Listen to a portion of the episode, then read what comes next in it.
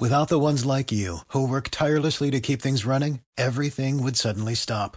Hospitals, factories, schools, and power plants, they all depend on you. No matter the weather, emergency, or time of day, you're the ones who get it done. At Grainger, we're here for you with professional grade industrial supplies. Count on real time product availability and fast delivery. Call clickgrainger.com or just stop by. Grainger for the ones who get it done.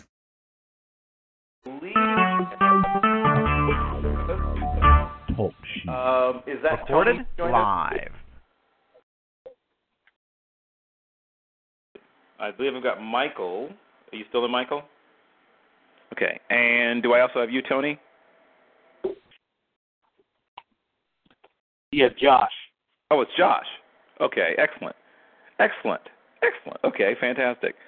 Uh, well, obviously, there's a couple of things I would love to discuss with both of you.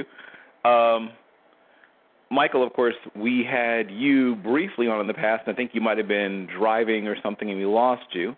Uh, you had, yeah, you had a great week of practice coming out of uh, your your uh, All Star game. You you had put up really good tape, and I'll be honest, I thought you might be one of those guys that might get the call to go to the scouting combine. Uh, you certainly look the part, as they like to say, uh, but you said that you know you weren't upset or anything like that, but you're you're just working to try to get ready for your pro day. Uh, so I'll start with you, Michael. When and where is your pro day going to take place?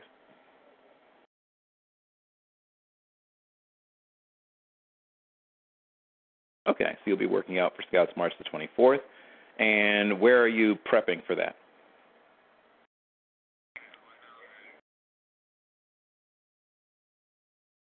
Ah, okay. The chamber in beautiful Fort Lauderdale. Now, had you had you spent much time in Florida previously?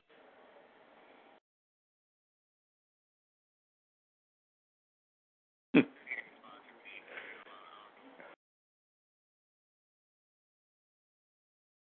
There are many worse places to spend time than South Florida, so I can't help but uh, can't help but agree that you are at a good spot. Uh, Josh, thank you so much for making the time. Uh, you you obviously have been a guy who's who's done a lot of really impressive things in in your career as well. Uh, where are you currently? I'm currently in Omaha, Nebraska. Oh, you're in Omaha. Okay. Uh, now, is that where you're working out, or or what has this brought you to to Omaha? Uh, no, it's just where I work. I'm retired now. Oh, This is the this is the D line doctor, Josh. Oh, that Josh. Yes, yes.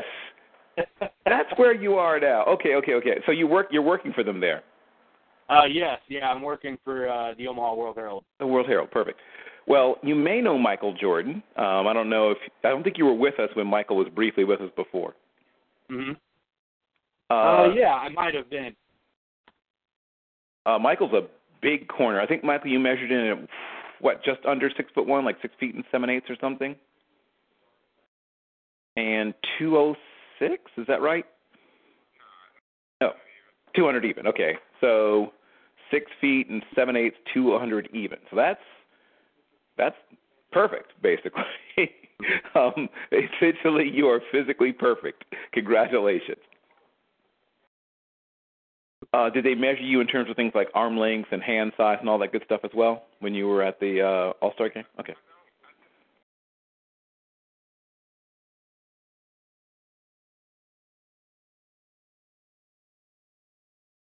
Okay.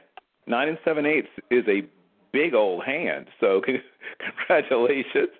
Um, recently, we all started measuring our hands and posting pictures because we're silly, but uh, but I'm trying to remember what the range was of the the you know the guys that I I talked to a lot about football. I think the smallest was like eight and three eighths or eight and a half or something. I think there was somebody, it might have been Jeff Risdon. Somebody had some meat hooks out there. There was at least one guy that was a little over that was right around ten or something like that. But that's you begin to appreciate, you know, how normal basically a nine inch hand is when it seemed like about seventy percent of the guys were right about nine inches. J- Did you ever have your hand, Josh? Back in your day, did you ever have your hands measured? Uh, I did not. No.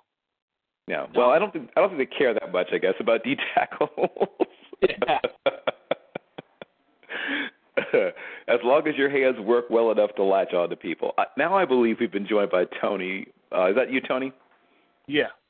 Perfect. Well, good. I was hoping you and Josh would would be on together. Josh is my my my D line doctor. He is a guy that, of course, has played a lot of defensive line himself, and is great at breaking down defensive line prospects. So we have the very productive Toni Pulu from uh, Texas A&M Commerce. We have a revisit and update from Michael Jordan of Missouri Western, who was briefly with us, and we lost him about, I guess, about 10 minutes into his previous interview. So you are in beautiful Fort Lauderdale. Once again, congratulations on that. And uh, uh, what are some of the things you're working on? Obviously, you you you've shown people that you can play man. And did you guys play much zone as well, or you you primarily just man? Yeah, I noticed you seem to do a lot what you used to call cat uh, coverage. You got this cat, you got this cat, I got that cat. uh, so, in, in, because obviously there's a fair amount of zone played at the next level, who's working with you to sort of teach you some zone concepts now, Michael? Ooh.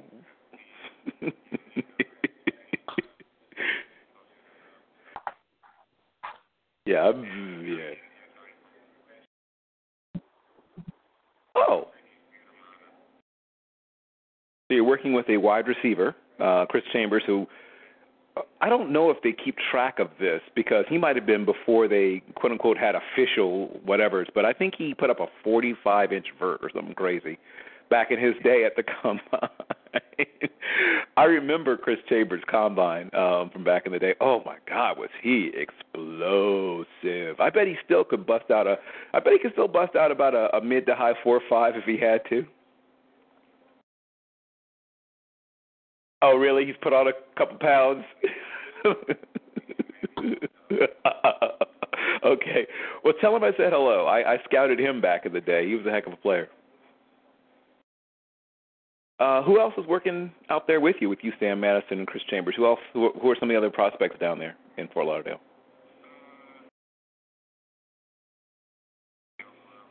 Heard of him? Yeah. Yeah. Okay. Miami. Yeah. Okay.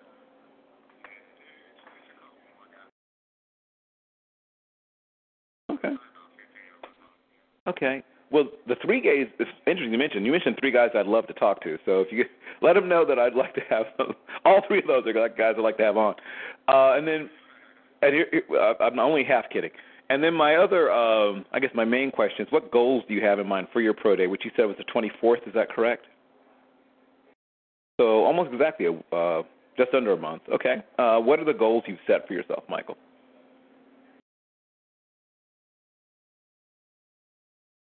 Sure.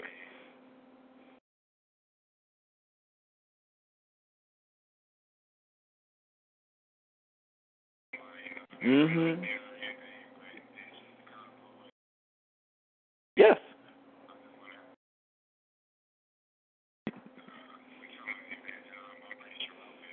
Yeah, I'm I'm in agreement. I'm in agreement that you should have been invited to the combine. And I think you will now now when you say eye popping numbers, you're talking about like 30, what, 38, 39 in the vert? What, what, what do you, about a, what, like a 10 4 broad? 10 8, okay. Okay.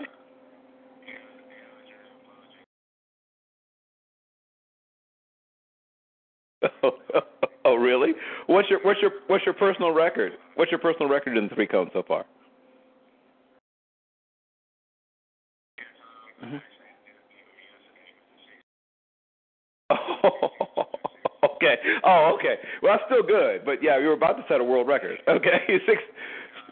Okay, if you're if you're in that six six two six six three range with your size, yeah, you're gonna get people excited. And I'm assuming you're trying to run, what like low four fours, or what's your goal for the forty?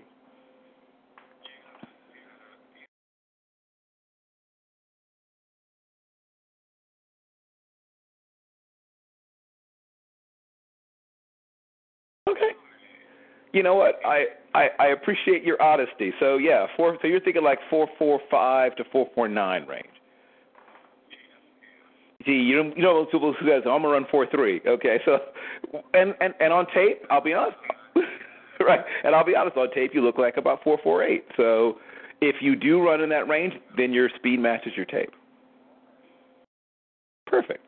Um, well, Josh, I mean, we're just getting an update from Michael. We're spending most of our time with Toni, but did you have a question for Michael before I uh, I, I send him back on his way? Mr. Zimmer, do you have any questions for uh, for Michael Jordan? Oh no, I did. I did not. Uh, it was great to hear. Um, I mean, you basically covered everything. Um, I just want to wish him luck and uh, hopefully get a chance to see him in the camp. Yeah, well, I I think we'll do more than just see him in the camp. I think Good. he's gonna be one of those guys that didn't get invited to the combine. I think 41, I think last year, who didn't get invited to the combine got drafted, which may have been a record, um, or close to it. I don't know if it'll be 41 this year, but I'm thinking at least 25 or so guys, somewhere in the 25 to 30 range, are going to get drafted who didn't get invited. And Michael, I think you're going to be one of them. People love big corners, and you are a big corner who's a good tackler, who's not afraid to, you know, be left alone on the island, and you're not afraid to come up and support the run. I mean, I think of guys like uh, Chris McAlister.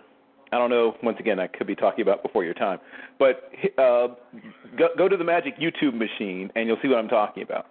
Hit up Chris McAlister on on YouTube, and that's the guy I see when I look at you. When I look at your your tape, I mean, you're playing a different level of competition. He's a Pac-12 guy or whatever, but physically, you guys are almost identical and very similar in playing style. Do that. Uh, so, thank you for coming back on with us. I'm sorry we, we lost you last time you were traveling. And please, if people are interested, I don't know if you're an Instagram guy or if you're a, you know, uh, Snapchatter or whatever it is, but if people wanted to keep up with uh, the speed and the power and the smoothness that is one Michael Jordan, how would they do so, sir?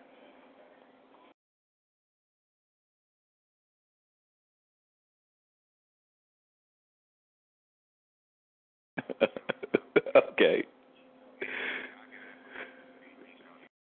Okay, how would they follow, find and follow you there then?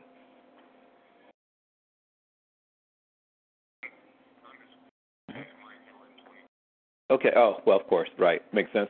At Mike Jordan 23. Perfect. Well, I'm glad that was still even available for you. Perfect. Excellent. Uh, so, Michael Jordan, big, powerful corner from uh, Missouri Western. Please do. I sent an email. I don't know if you got it, but there's a series of questions, uh, some of which you know I asked previously, and some of which I tried to cover today. But this will be for an article I'm writing. If you could send back answers to said questions, that would really help me to fill out a profile on you, and we'll start. I'll start dropping those on FanSpeak as soon as the combine's over. Perfect. Thank you so much. That was Michael Jordan, Missouri Western corner, a guy who I think is pretty much exactly what the NFL is looking for. I'm just shocked he didn't get invited to the combine. Uh, he's on my list of biggest combine misses, which is another article I'm trying to finish up as well. So uh, I'll be trying to get. I meant to publish that yesterday. It'll probably get out Sunday or something. But uh, still, always a pleasure. Always uh, great to keep up with you, and I will talk to you again soon, Michael. Mr. Pulu.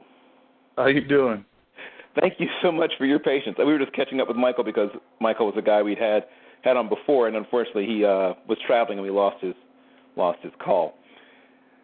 Let me just say, uh, I was actually looking at another prospect initially, not this year, but last year. I mean, I've watched you with eyes on you this year, but last year I was actually intending to watch another prospect. You guys were playing, it might have been Houston Baptist, and I kept seeing you in the screen all the time, everywhere, chasing down plays from behind, blowing up stuff from the front side, pressuring the quarterback, making running backs bounce runs that were intended to go off tackle, making them bounce them to the perimeter.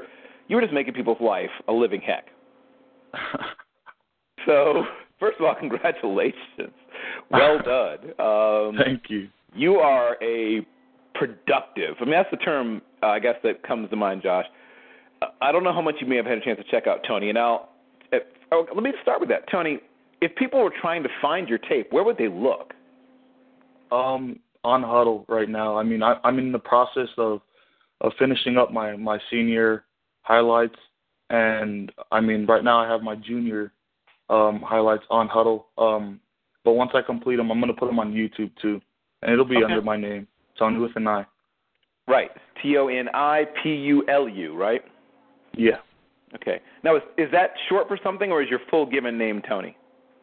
My full given name's Toni. Um, I'm Tongan. It's a Tongan name. Um, Right. Only difference is we don't have a Y in our alphabet, so Toni Right. with the I. Right. So, and just that's good. I'm glad you mentioned that. So you are Tongan. Just to Yeah. straighten it out, people, people will describe you as Samoan, but you're not Samoan. You're Tongan. Yeah, I'm Tongan. Right. And for those who don't understand the difference, Tongan is Samoan on steroids. Um, the maybe the most maybe the most fierce, powerful human beings the earth has ever seen are the Tongans. People think Samoans are frightening individuals. You should see a Tongan up close. Because you're not even particularly big for your family, are you? no, I'm I'm pretty average size. Yes, that's the scary thing. Is a guy could be a high level defensive tackle and be an average dude in Tonga. have you have you ever had a chance to go home to see your your your people's homeland, Tonga? Um, you know I haven't. I haven't yet, and that's that's something I plan on doing. It's something I've always wanted to do. It'd Be pretty Yeah, fun and just nice to get out there and see where every all my family comes from. It's a pretty amazing, as like I said, I hope you do get that chance. It's pretty amazing. Um, I, I've known a few Tongans, and I don't think the I think the smallest Tongan I knew was about two fifty two. And he was the runt. I mean, I'm not kidding. He said, "Oh, I'm the runt of my family." You know, I have an uncle who's 330. I have a, you know, it's like, oh, like he was the little guy. Like he, I, I, people think he's kidding. He showed me a picture, and he, here he is. He's like six two, two fifty-two, and he's like overshadowed. You know, all his brothers and uncles and whatever, his, father and grandfather are all six four, six five, six. Like the shortest person, he wasn't short, he was wide as heck, but there was like maybe one six one guy, but he was like six one and three fifty, and then everybody else was up, you know, six four, six. So that's an amazing. Uh, you have amazing bloodlines, obviously, and you have a lot of guys in your family who've played, don't you? Yeah, yeah. Actually, everyone in my family um played football. All my brothers, and I also have um just cousins that are that played in the NFL or are playing in the NFL. Now, could you give us, I guess, the the top five guys in your family who've played football? Um, I mean that's there's there's a lot. Uh, when it comes to being related as a as a Tongan or a Polynesian period, I mean you're related to so many To people. everybody. You're related to all of know them, it. right? Yeah. Uh, they're all cousins. Uh, okay, well, who are the ones that people's name? Who are the names that people will probably be most likely to recognize? Let me put it that way amongst your family. Um, right now, my, one of my cousins, uh, Uani Unga, he's with um, the New York Giants, playing linebacker. Yep. Um, he came in, I think, mid-season, or actually maybe even earlier when uh, Beasley went down, and and did really well. Yeah, I mean, he Yeah. picked it up so quickly.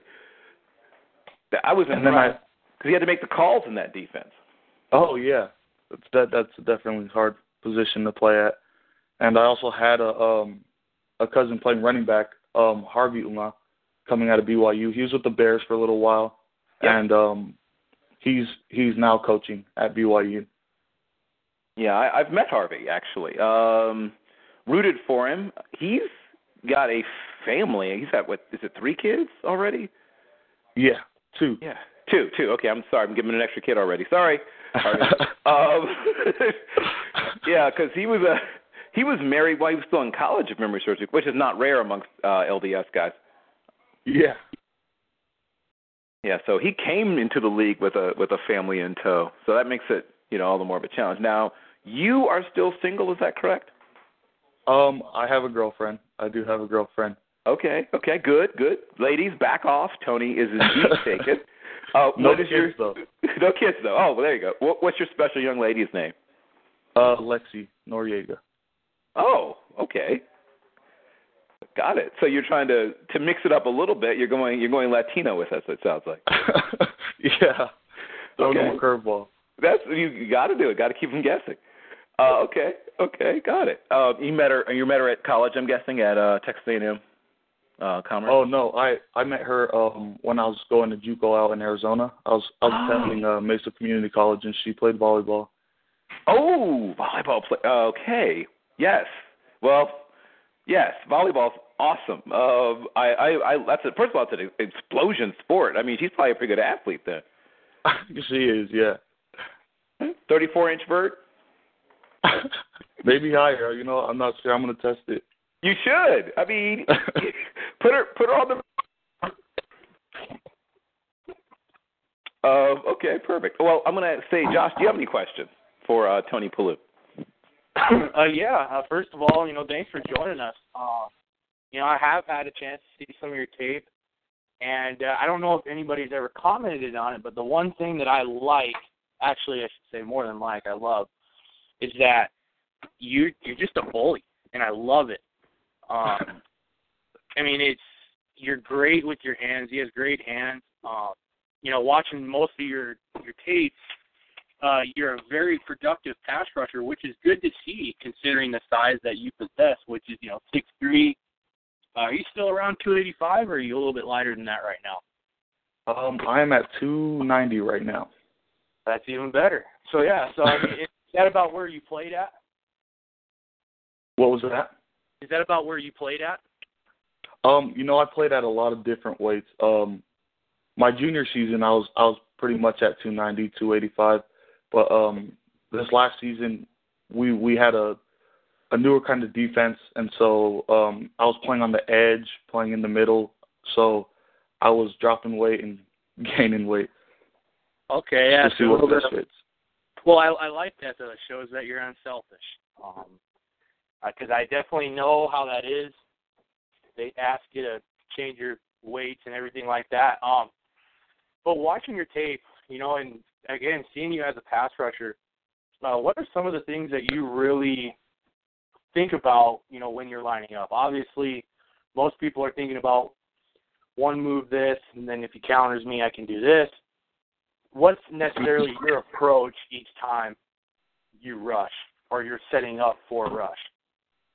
Um, man, I'm just watching, um, trying to get off the ball, get off the ball, and um, watching their first footstep really, because whatever they do, I'm, I'm, I try to take what they give me, um, especially when it comes to pass rush.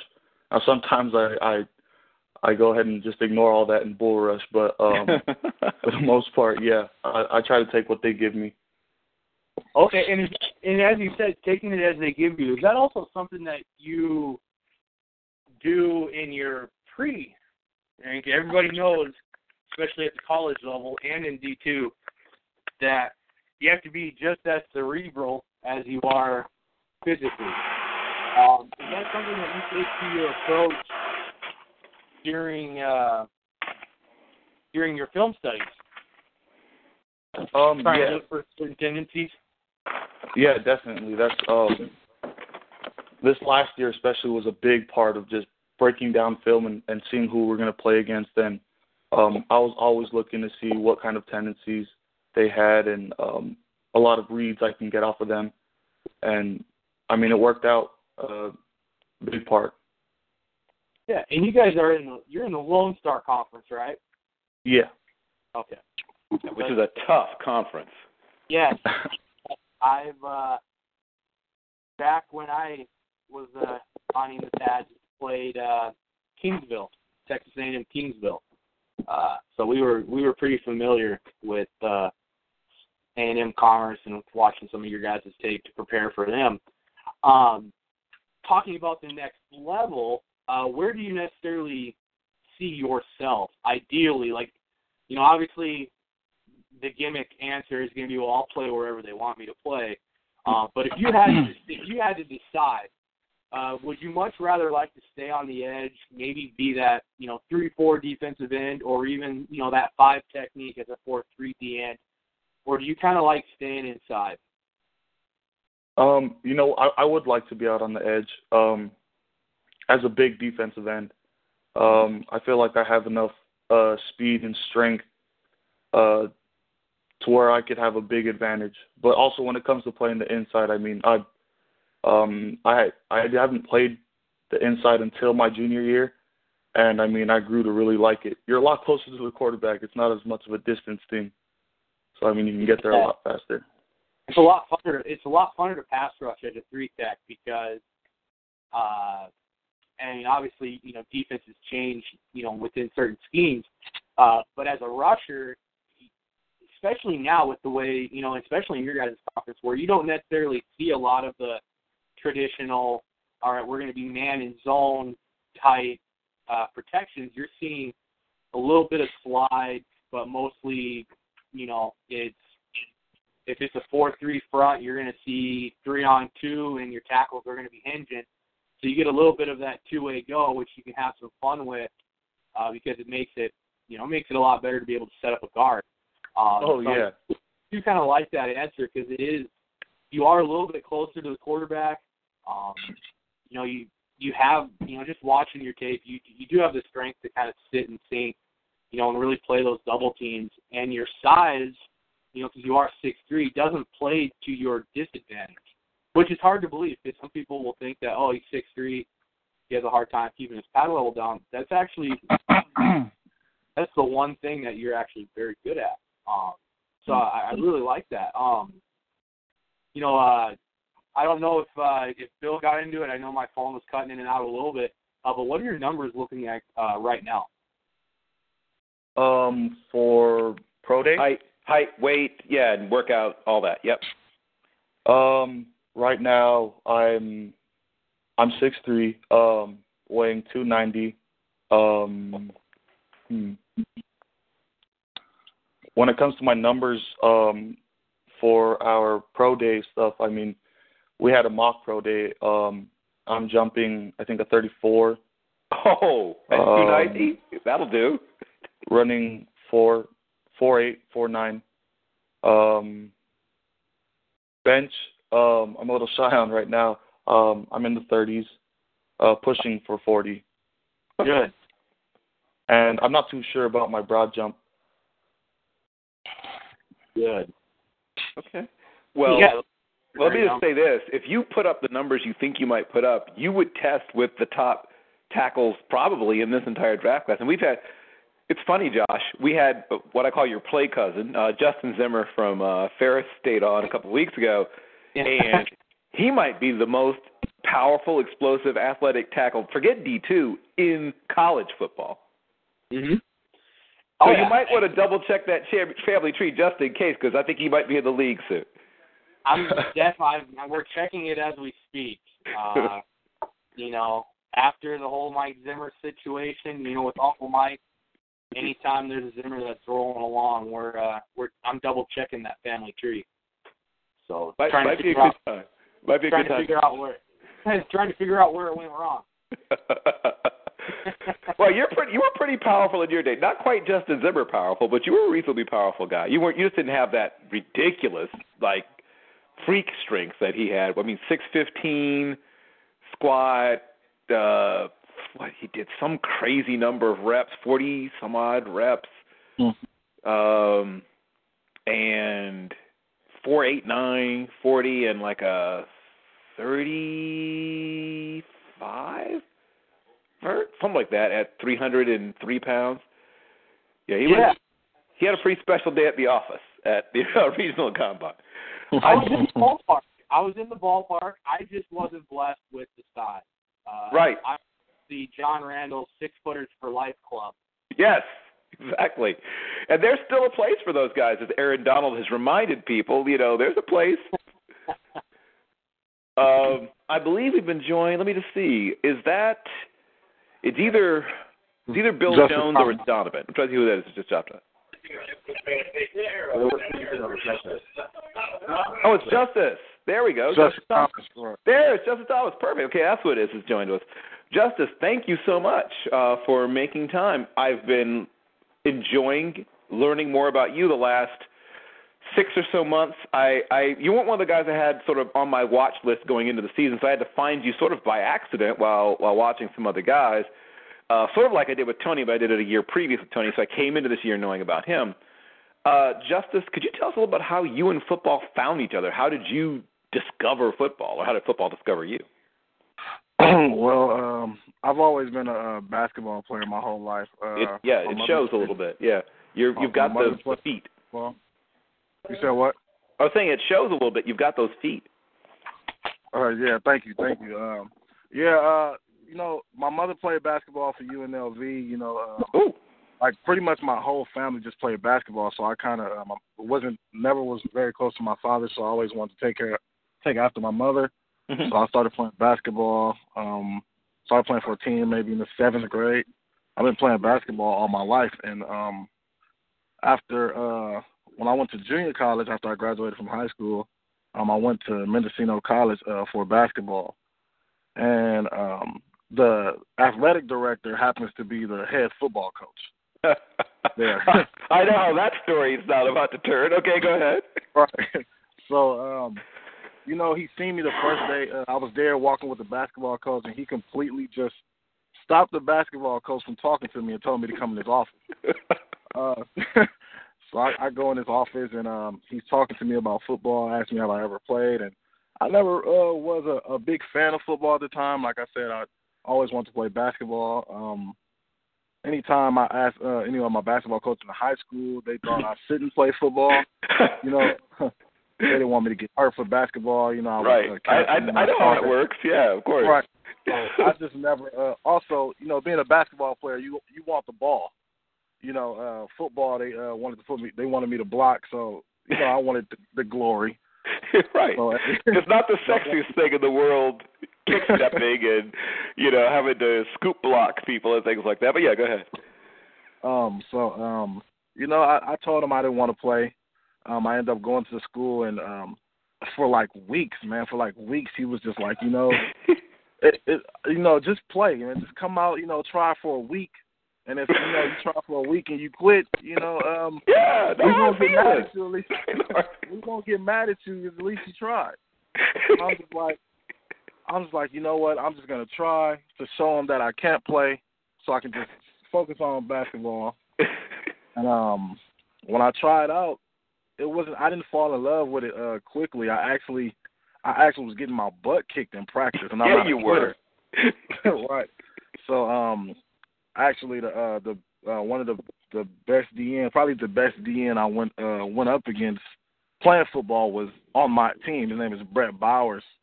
Um, went to uh New Mexico State. Um, Yeah. he just he just kicked my butt every day. every day. It was just like it was horrible. Like I it was to the point I was just mad. So I, I never quit. Um, I kept going and um the first game I ended up starting.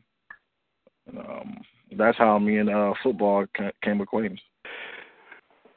Your your story is a lot like a lot of sort of big basketball guys, and some of them, you know, come around and they, they still fall in love. But then you have the Charles Charles Barkley. He says, "I haven't had many bad days in my life, but the worst day of my life was the day they taught me to play football." Oh, I can I can agree to that. I can agree to that. Charles said, "People who play football are crazy." I, I I definitely agree with that. It was a new a whole new environment. Everybody was overly aggressive. yeah. especially especially Brett. He was like, you know, this guy from like this this you know, this white guy from like the country, Caucasian guy, Uh, mohawk, bald on the side, just six three, two sixty, just all muscle and just I I I didn't I didn't that was my first time ever being in that type of situation. Right, so you hadn't even played organized football as a kid. You hadn't played Pop No. Warner. You hadn't played nut, Pee Wee, none of that stuff. So you were No. new. You were fresh, fresh. Right. Actually actually they played a joke on me my first uh my first day. Um the coach told nobody to help me with my pads. And I oh. was just I was just sticking stuff everywhere. I walked out with stuff just everywhere in my in my pads in my hand. I didn't really oh. I didn't know what to do. They were they it was a show. They they died laughing. They Oh. so one of the coaches had to walk back with me to the locker room and help me put everything on. It took about twenty minutes.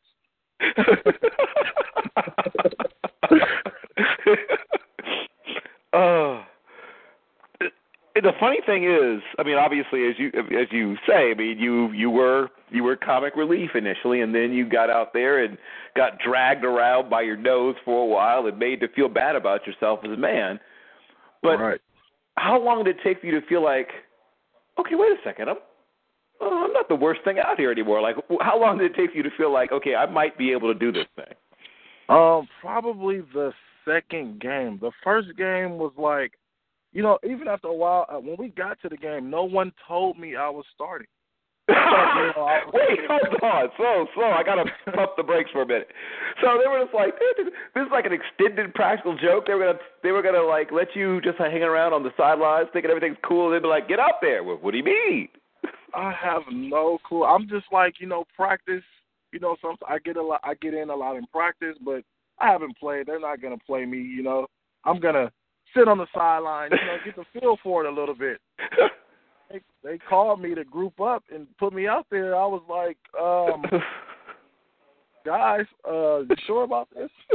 Actually, um, I remember um, one of the guys was actually uh, pulling my face mask, and I remember one of the rules was we can't we can't grab a face mask. So I I, I went to the side. I'm asking my my coach like, man, he's cheating. You know, he's pulling my face mask. I thought we couldn't, you know, thought we couldn't do that. He's he's pulling my jersey. He's push pulling me. I I I, I don't. Oh, can he do that? Yeah, man, he can do that. You just got to get him off of you. That was my first ever pancake. I just got mad. Oh, got mad at pancake because at the at that point he was just cheating. Yeah, he, he well, my face mask and you were probably the biggest human being he'd ever seen. Now we we've sort of buried the lead here. Justice, just how big are you? Um, I'm about um, I weigh uh, my height was at the uh, at, uh, the combine. They height uh, my uh, height was six three. Um, I've been uh, heighted at six five, six four at the least. This is my first time ever being six three. And I But you, weigh- were, you weren't just six. You were six three and what, like five eighths or something, right? Yes, yes, yes. Six three five eight. Okay. that's what I Um, um, and I weigh three sixty one. At at that time, I was probably three eighty. That's what I was about to say. You you are now you're big sexy now, but you slimmed down to get to the big sexy that you are now. Right, right. it took it took a while. It took a whole lot of running. yeah. So I'm going to open it up in a second, but my last question before I open it up to to to uh, to Josh. So you were playing basketball at darn near 400 pounds at one point. Is that what, what I'm Yeah. given to understand? Yes. And act- actually moving pretty well. I actually brought up played the point a few plays. I led the team in assists actually too. that is amazing to me. You've got to shoot me a link to your some of your basketball tape where you're out there running the point at 397 pounds or whatever. Of course, you of course. that that is the kind of thing a man will treasure for the rest of his life. Okay, I'm know, gonna every- okay, Every man wants to think they're uh, a point Yes. guard. Right, right. I mean, I remember the All Star game about 15 years ago, 14 years ago, where Shaq opened the game bringing the ball Right. up. and the, here's what kills me: he high stepped on somebody. He didn't just bring it Right. up; he decided to shake somebody. Uh, okay, I'm going to open it up. Um, so this is one of the. Bi- I've been doing this a long time, Josh. I've been. This is my 305th show, I believe, and I've had some big folks on, but I think this may be the record holder uh, right here. Well, that's always a good record to hold. You never have to be complaining about that. But uh, no, I just want to say thank you for joining us. And uh, you know, I want to ask some of the similar questions. Um, what are some of the things that go through your uh, preparation? Uh, Oh, that's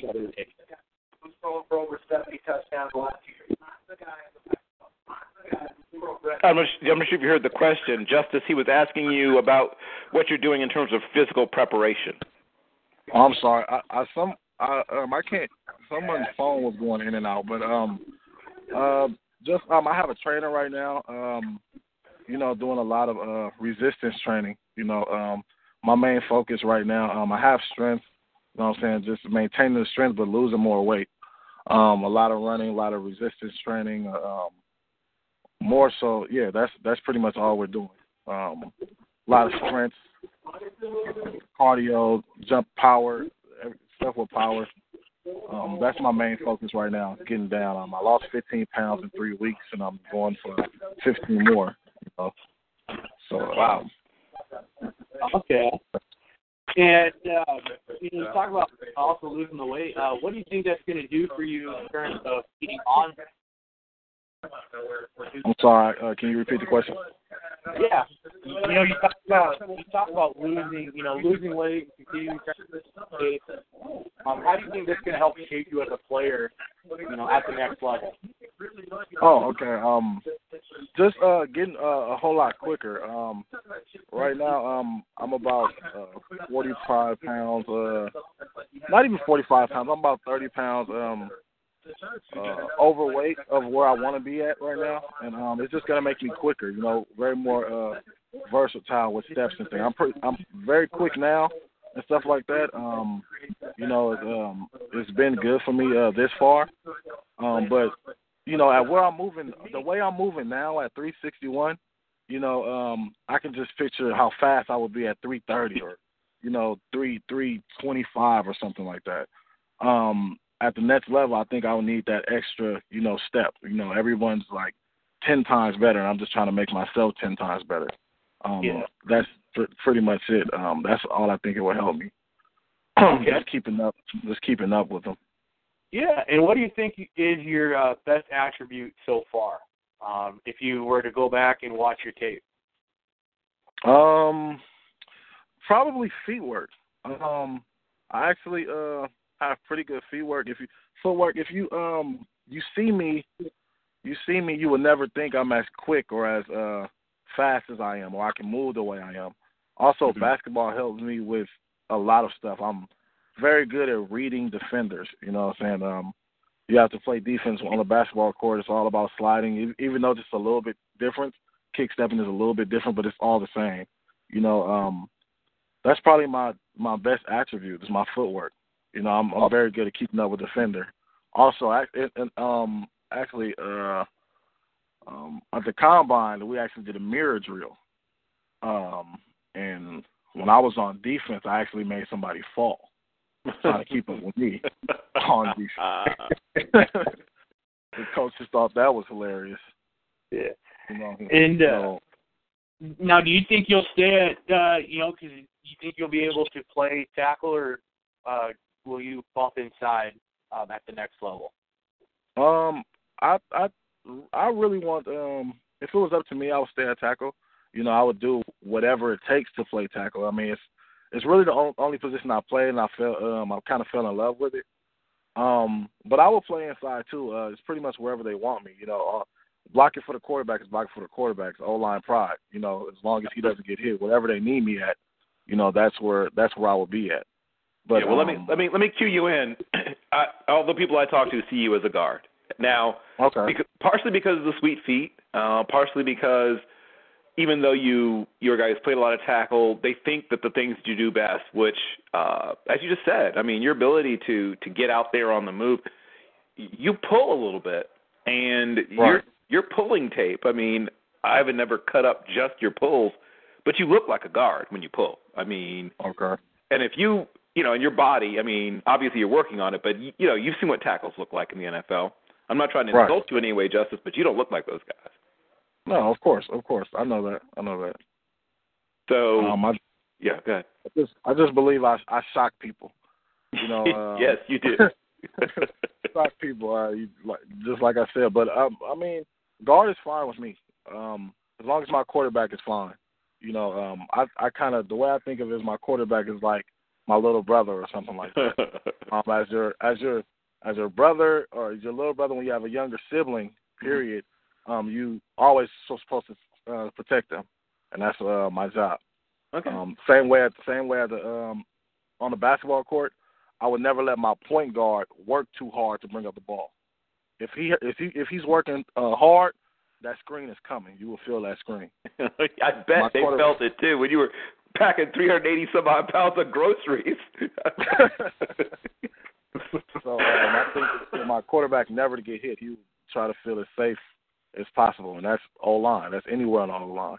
And I'll I'll play guard. It's fine. I love the pull. That's my thing. I love I noticed the pull. that's and that's why that's what sold me and probably some other people on you as a guard. Speaking of quarterbacks, I think we might have been joined by a quarterback. Let me just double check to see who else is with us. But I believe Kyle may have joined us. Is that you, Kyle? Yes, I'm here. Perfect. Uh, so you're hearing about somebody with a passion for protecting quarterbacks. I'm sure that must make your heart, you know, beat a little bit faster. Well, I definitely feel comfortable knowing that there's guys that care about the quarterback's well-being. it's the heart and soul um, of, I mean, really, especially the the way football's played at the top level. I'm sure you watch a lot of football. Yes, uh, there now we saw obviously the last Super Bowl was basically about ball control, defense, and you know just keeping the other team from ever establishing offensive rhythm. And Denver didn't do a lot on offense. They had basically one and a half really good drives, but that's all it took. Um, you know, uh, so Kyle, you're a guy who's been a multi-sport athlete as well. Tell us about your athletic past. When I was younger, uh, I grew up doing everything just outside my apartment. I mean, I used to roller skate, skateboard, bicycle, and obviously play basketball, four square, football. And I did a lot of different things. And uh organizationally, I started playing basketball first, and I grew in love with Yep. that. Eh, What kind of player were you? I was, I was I was real young. I was probably like seven or eight, and so I mean, I could I couldn't even tell you. We were all over over the place at that age. Okay. I was trying to get it figure out if you were like a gunner, if you were like a guy that, you know, brought the ball up or you just look at the spot up and shoot, but you don't even remember what kind of player you were. Not at all. And I stopped playing basketball by the end of middle school. So Really? That early? yeah, I didn't even I, I didn't even play in high school. I was strictly a football player in high school. All right, all right, all right. Uh, who were your big influences on you as a as a player? Were there particular coaches, or who was it that was around you that helped to to mold you? Oh, without a doubt, probably be my dad. Uh, he's in my ear every day to this day, and, and making sure I'm working on different things, and he's always on me. So it would definitely Your, have to be my dad. your dad played, right? I'm sorry. Your dad played, right? Uh, no, sir, he did not. Really? He, he played in high school, but other than that, he didn't. Okay. He didn't play in college or in the league or anything. Okay, he played played high school. Okay. What position did your dad play? He was a kicker and a receiver. Interesting combination. Okay, kicker and receiver. Okay. Um, but he was the one that encouraged you. Yes, sir, no doubt. Okay. When did you obviously said you played a lot of different sports? When did football win your heart? When did you say to yourself, "Okay, I'm a football player"? Okay, so uh obviously I said I played basketball first, but there was a day in, in elementary school where they were bringing, you know, forms. Green, it was a green form. I'll never forget it. Basically, telling asking kids to sign up for football. So I'm like, you know, I'm gonna try this thing out. I like watching it. My dad likes watching it. I enjoy watching it. So I'm gonna just try and play it. And uh I fell in love with the game ever since. Okay. Now we have a quarterback. We have a guy who protects quarterbacks, and we have a guy who hits quarterbacks. So we've got the perfect triangle of guests at this point. Um, I believe you, Kyle, and Toni may have met once or twice on the football field. Is that correct? We've met several times. That's what I thought. Um, I'm going to ask each of you to give me a little thumbnail sketch scouting report on the other. So I'll start with you, Toni. Give me a little. If if someone had not already seen tape on Kyle Washington, what would they see when they put on the tape? Who is he? What is he? What kind of player is he? and he's trouble. Um, you gotta you gotta plan a lot against him. Um, he he's a he's a great leader. I mean, you could tell off the top he can carry a team if he needed to. Um, but yeah, all around trouble. Okay. Uh, so when you put on tape and you're putting a plan together, what is it you're trying to do? Or what are you trying to take away? What are you trying to stop when you face a guy like Kyle? I mean, you, at first you think, okay, we'll we'll stop him from running. Well, I mean that turns out to be harder than uh, you think. And then when you see him throw the ball, you're just like, all right, we just got to get to him. We got to get to him before he can do anything. And I mean, if you can, you might be successful. It's funny how you put that because I used to get in oh, discussions. I won't say arguments, discussions with NFL scouts about Kyle, and a lot of them would say position transition or conversion. It's like, have you seen him throw the football? I mean, I'm not going to lie to you, Kyle. You're raw. I mean, I'm not to I'm not going to lie to you and say, oh man, you're ready to step right into an NFL roster and be a starting quarterback. But man, mm-hmm. if you got the components, if you got the parts to work with, I don't understand why so many people are convinced you're you're going to have to move to another position. I, I would definitely give you a shot at quarterback first. I just it was a pleasant surprise when I saw you throw the football because I kept hearing that you were just this athlete. You know, you're oh yeah, but he just runs around out there. And I looked, I was like, okay, well let me look at the tape, and I just had to flat out disagree. it's like no, no, this guy's a quarterback who just happens to be a really good athlete. But talk to me about your your. You, know, you started playing football when you were what about twelve, thirteen? I was about eight or nine. Eight or nine. Oh, okay. Wow. Okay. So you started playing football at eight or 9 mm-hmm. And what positions did you play initially? Okay, so when I first started, I thought I was Michael Irvin, and I wanted to be a receiver. right. And at, at that time, I obviously played different positions as well, but I thought I was a receiver. Well, I didn't realize at that age that there's there's hardly any quarterbacks that can get you the ball. Right. and so I, I, I became bored. And at, at that time, the coaches were telling me, even my dad was telling me, man, you should play quarterback. They knew I had an arm. But at that time, I just I just wanted to score touchdowns like the guys I saw on TV. So like, man, I don't want to play quarterback. It's boring. So and so, so and so. And so it comes to find out the next year, I finally gave in and decided to play quarterback and fell in love with the position ever since. It is the most criticized, dissected, discussed position in all of sports, not just team sports, but I mean in any any country, any place, nobody discusses. Even people who have no business discussing playing quarterback discuss it like they know what they're talking about. Mm-hmm. And you started playing quarterback. Tell me about the offense you ran when you first started playing quarterback, and where was it that you first started playing quarterback? Uh, uh we, I mean, we ran the odd formation. I was under center. Okay. And I was about I was about ten years old, and we we ran a lot of. We were the only team to to throw the ball vertically at that time. Uh-huh. All the other all the other teams were pretty much run heavy. Yes. They utilized their running backs and whatnot, but we were the only little league team at the time to throw the ball, and that was pretty much a big thing around my area. I mean, obviously, I threw the ball and ran the ball, so that's where it all started. Got it. And that's that's that's great that you actually got a chance to start, as you said, pushing the ball vertically at ten. I remember uh, shout outs to the Fairlawn Rams. Uh, when the first time I played on a team, we had a quarterback who could actually throw the football. My I was a defensive back most of my career, but I played a little bit of running back and wide receiver when I was a little kid. And like you said, being a wide receiver is pretty dull when you're eight or nine because, as you just pointed out, yeah, you're running routes and everything, but after a while, you know, you're running the routes slightly less enthusiastically as the game goes along. And, you know, by the late in the game you're just kinda like, Oh, there we go. So I remember that a kid I lived in a Navy town and a kid transferred in from San Diego and first of all he was the tall one of the tallest kids I'd ever seen. Kid was like six one at age eleven. And this kid kid named named David. David, if you're out there, David uh, Miller. This kid's like six foot one at age eleven. And he once again beach volleyball kid, you know San Diego, whatever. And he's like six one and he's you know, he's not bulky or built up, but he's he's got that whippy like those like a pitcher's arm, you know, like a snappy arm. And as a result, my hands ever stung, you know, uh, stung from a kid throwing a football to me. Like, whoa, whoa, whoa.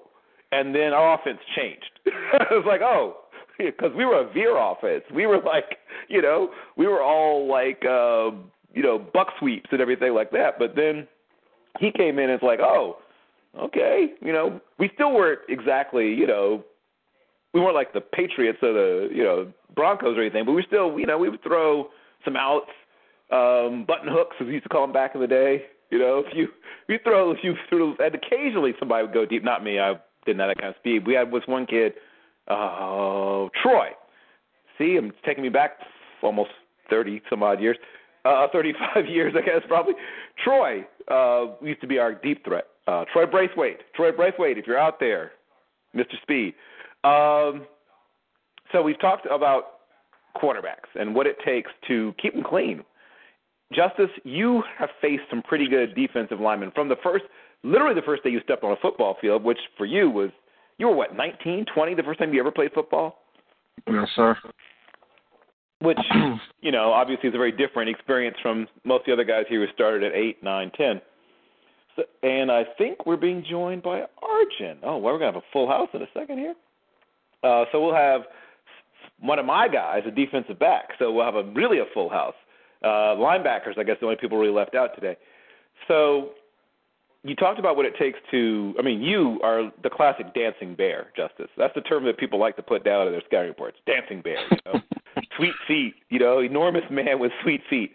Uh, so you didn't get a chance to grow up playing a bunch of different positions. At least not in football. You pretty much played one position your entire career. Yeah, they asked me what I wanted to play, and I kind of shrugged my shoulders, so they tackled. They put me there. Right. Shrug my shoulders. Right. right. Which is what you're going to do if you don't really know much about playing the game. You can say, oh, what, what do you think? Right. And it took you a couple of games to settle in. When did you finally feel like a football player instead of a basketball player playing football? Um, that that's a hard. That is a very good question.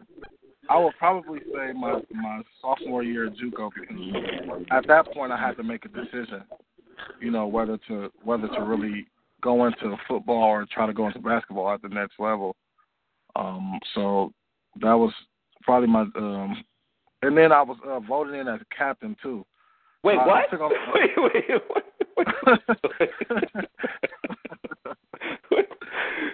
so you go from in basically a few months, like six, seven months, from a guy who doesn't even know how to put his pads on, and they're like laughing at you because you came out with your pads on all crazy, to a captain in like a half year. Is that what you're telling me? Yes, sir. Wow. It was a it was a big uh, a lot of the guys uh looked up to me. You know, um, I was always uh you know do good in school. I didn't get into any trouble. You know, I was one of the only ones who um had a car, so I I, I, I looked out for a lot of the players. you know. Ah, now we get to the root of it. Well, that's how you become a team captain in JUCO. You you have a car. actually um I actually had a talk with uh, my coaches because I actually I didn't I wasn't really looking forward to being a um a captain. I'm not very talkative. Um but they was they was telling me how uh I didn't really have to talk. You know, just lead by example. And that's why um I was voted in. Also I, I was the captain in basketball in um in high school, you know, all four years, but that it, it seemed a little different. You know, football was different. I was new to it and I didn't really know how I was supposed to be a leader in something that I didn't know.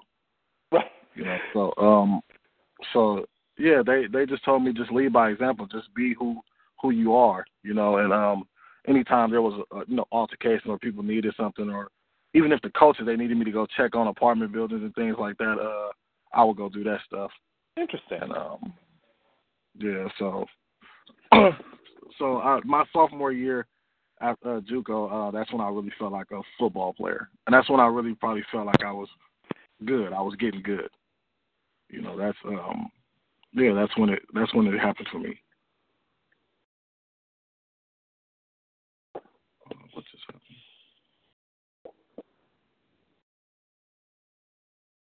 Okay. And similar question to you, Toni, about leadership. Uh, you're a guy that I hear people on your program and even other guys in your conference refer to as a guy that brings leadership to the field. How do you go about leading? What does leadership mean for you, Toni Pulu? Um, for the most part, just leading by example. I was a, I wasn't much of a, a talking guy either. Um, I didn't like to talk much, especially when it came to game. But I mean, I always tried to lead by example on the field and and go 110% every play. And I mean, doing so, your your your teammates see that, and I mean, they never get discouraged.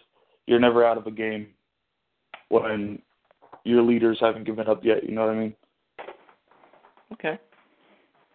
And then obviously, when you play quarterback, it's leadership isn't a choice. Uh, if you're going to be a quarterback, you are going to be a leader, or you're not going to be a quarterback. So uh, that obviously brings me uh, to to Kyle. Um, when you decide, or when it's decided for you, or however it happens, when you end up lining up under center, people are going to look to you for leadership. Hello?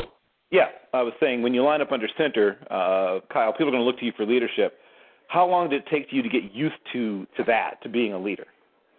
Oh, it happened very fast for me. I mean, they voted me captain that captain as a sophomore, and I went from the the red shirt guy to a red shirt freshman, that guy that didn't play very much, to all of a sudden a, a captain, and uh it happened very fast. And I I I I realized real quick that I, I can't be like some of the other guys. I can't be like some of the other guys around campus. You know, everything I do is under a big microscope, and I had to take that seriously. And so, any, anything I did, whether it was on the field, in the classroom, or in the weight room, I, I had to make sure I was on my p's and q's. Got it. And Arjen, first of all, thank you for joining us as well. So, hello, hello. How are you? Hello. As a, as an old as a broken down old safety, I particularly appreciate you coming through. Uh, no problem, no problem. I appreciate it. Certainly. Now you have a slightly different path to football than some of the other guys. Uh, we have one guy who came to it via basketball and got introduced to the game in junior college. We have two guys who started out, you know, as little kids playing football. Mm. How did you and football become acquainted, Arjen? Uh, well, my dad, you know what I mean. He's really big in sports. He uh he he was a multi-sport athlete growing up, so he played baseball, track, basketball, football, and uh he he wanted me to play whatever sport I wanted. So I, when you're young, you you want to play everything. I want to play soccer. I want to play this. So um he enlisted me in football, and I hit someone, and I kind of I kind of like the feeling of it, and I kind of like how you just get mad out there. So uh that that it probably started when I was like ten years old, and I started in the Pee Wee Pop Warner League in Canada. Right. And uh so I started there when I was ten years old, and twenty three, and uh, I'm 23 now, and I'm at leaving Michigan State and uh trying to head to the head to the draft. So uh I'm excited, and uh can't wait for the opportunity. Now, obviously, most Americans, when they think of Canadian football, they think basically that it's a step below, for lack of a way of putting it. They think that Mhm. Canadian high school ball is, I mean, obviously it's a little different from being in Florida or Texas or California.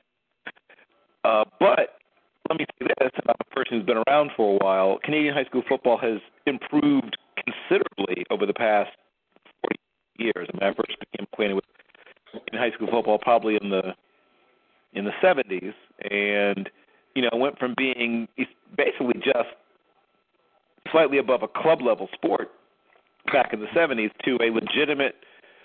Uh, I would say that the best Canadian teams would at least hold their own with a lot of uh, American teams, maybe not the top American teams in terms of high school ball, but certainly some of them. Is, is that match with sort of what your experience was in Canada?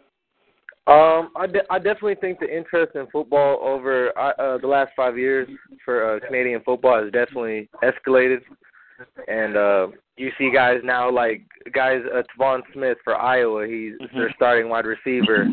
Uh, guys in the NFL like Nate Burleson and Luke Wilson and uh, Tyrone Crawford for Dallas Cowboys. So, Yep. and this is all over the span of five years. And I think I think I think the game's growing. It's an it's evolving and uh, I think it was just a little bit slower getting to Canada, but I think it's it's really picked up.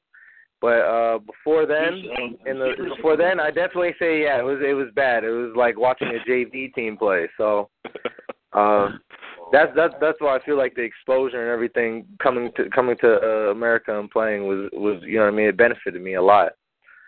And I And, uh, believe there are some series being put together. You can correct me because I you would know more about Canadian high school ball than I do. But I believe they're putting together some series, some cross-border series where some Canadian teams are are coming down to play some American teams in high school ball. Yeah, yeah. The they actually have a game and it's USA versus Canada, and I'm sure it's not the, the top recruits in in the country because you have the the Army game, which is a, a big game for high school kids, but they have a game for I think it's national underclassmen. And it's a, it's a Canada versus USA, and I think Canada's won the last two or three years, which kind of raises some eyebrows. When, you know what I mean? If- if it's up lower. Yeah, uh, Kyle. Kyle, if, okay, I'm gonna I'm gonna mute you for a second. It sounds like things getting loud around you. Okay, um, I'm gonna stick with Arjen for a second, then I'll swing it back around to, to Toni and um, and justice, and then I'll let you know when I'm coming back towards you, Kyle, because it sounds like maybe you've got some family or somebody with you. Okay, so Arjen, you played a bunch of sports, as you just said. Yes, you sir. and then you and football began to become you know closer. Tell me about what helped you to make the decision to to focus more on football and and what did you do when you decided you wanted to play football in a in a in a collegiate uh, environment in the lower 48?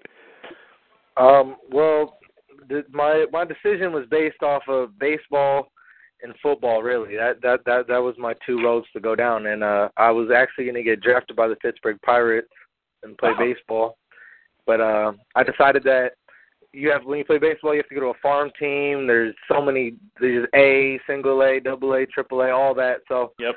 I didn't want to go through the go through the farm teams, and uh, Michigan State was just a great opportunity, a great university. Uh, I love the atmosphere. I love the coaches. I love, I just loved everything about it, and uh, I think finishing with a great degree from there uh, would look would look good on my resume. So that was the big decision.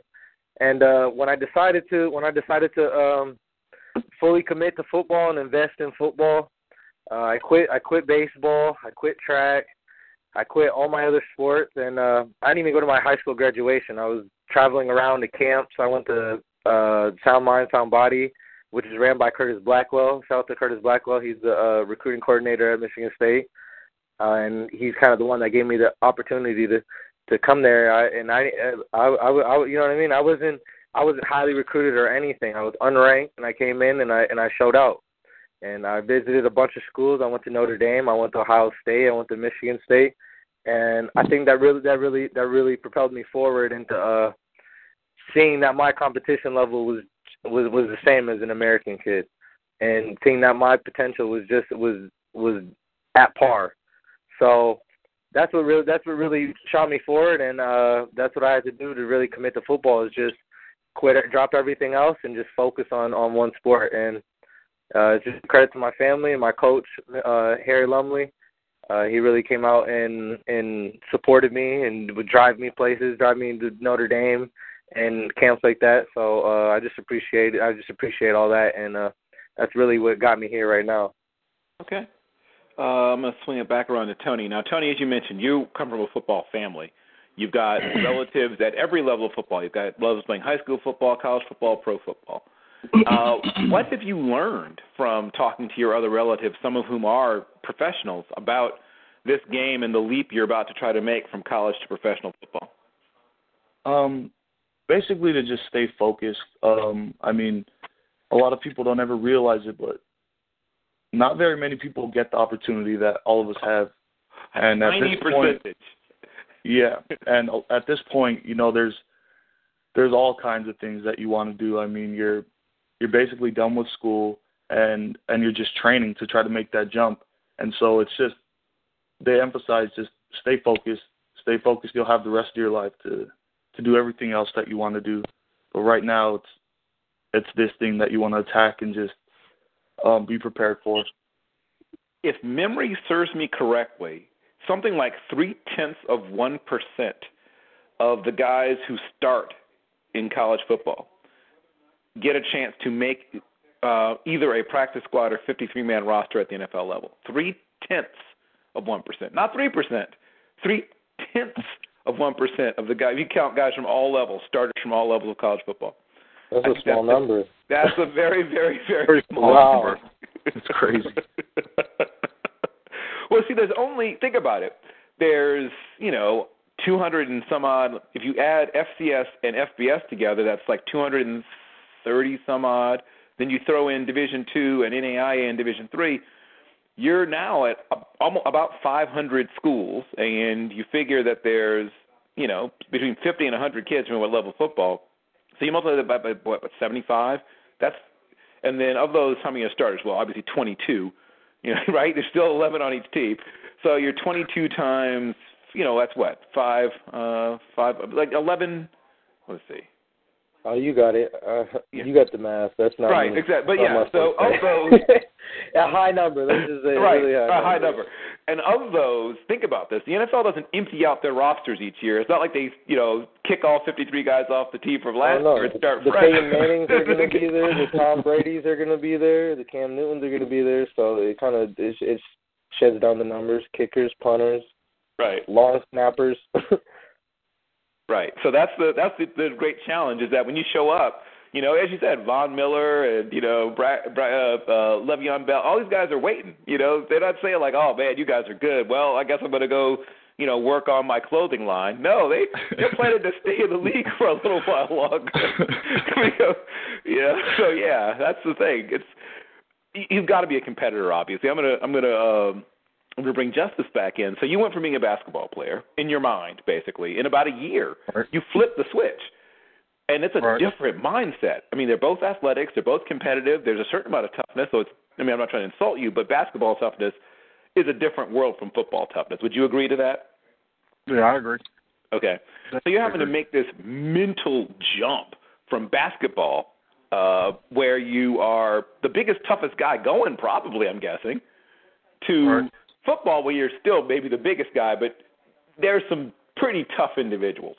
Tell me about the mental jump from being a basketball player to being a football player. Man, it was it's it, honestly it it wasn't that big of a jump. Um, and I'm gonna tell you why. Um, I grew up in Oakland, California, man. Um, I've Enough I've seen a lot. said. right.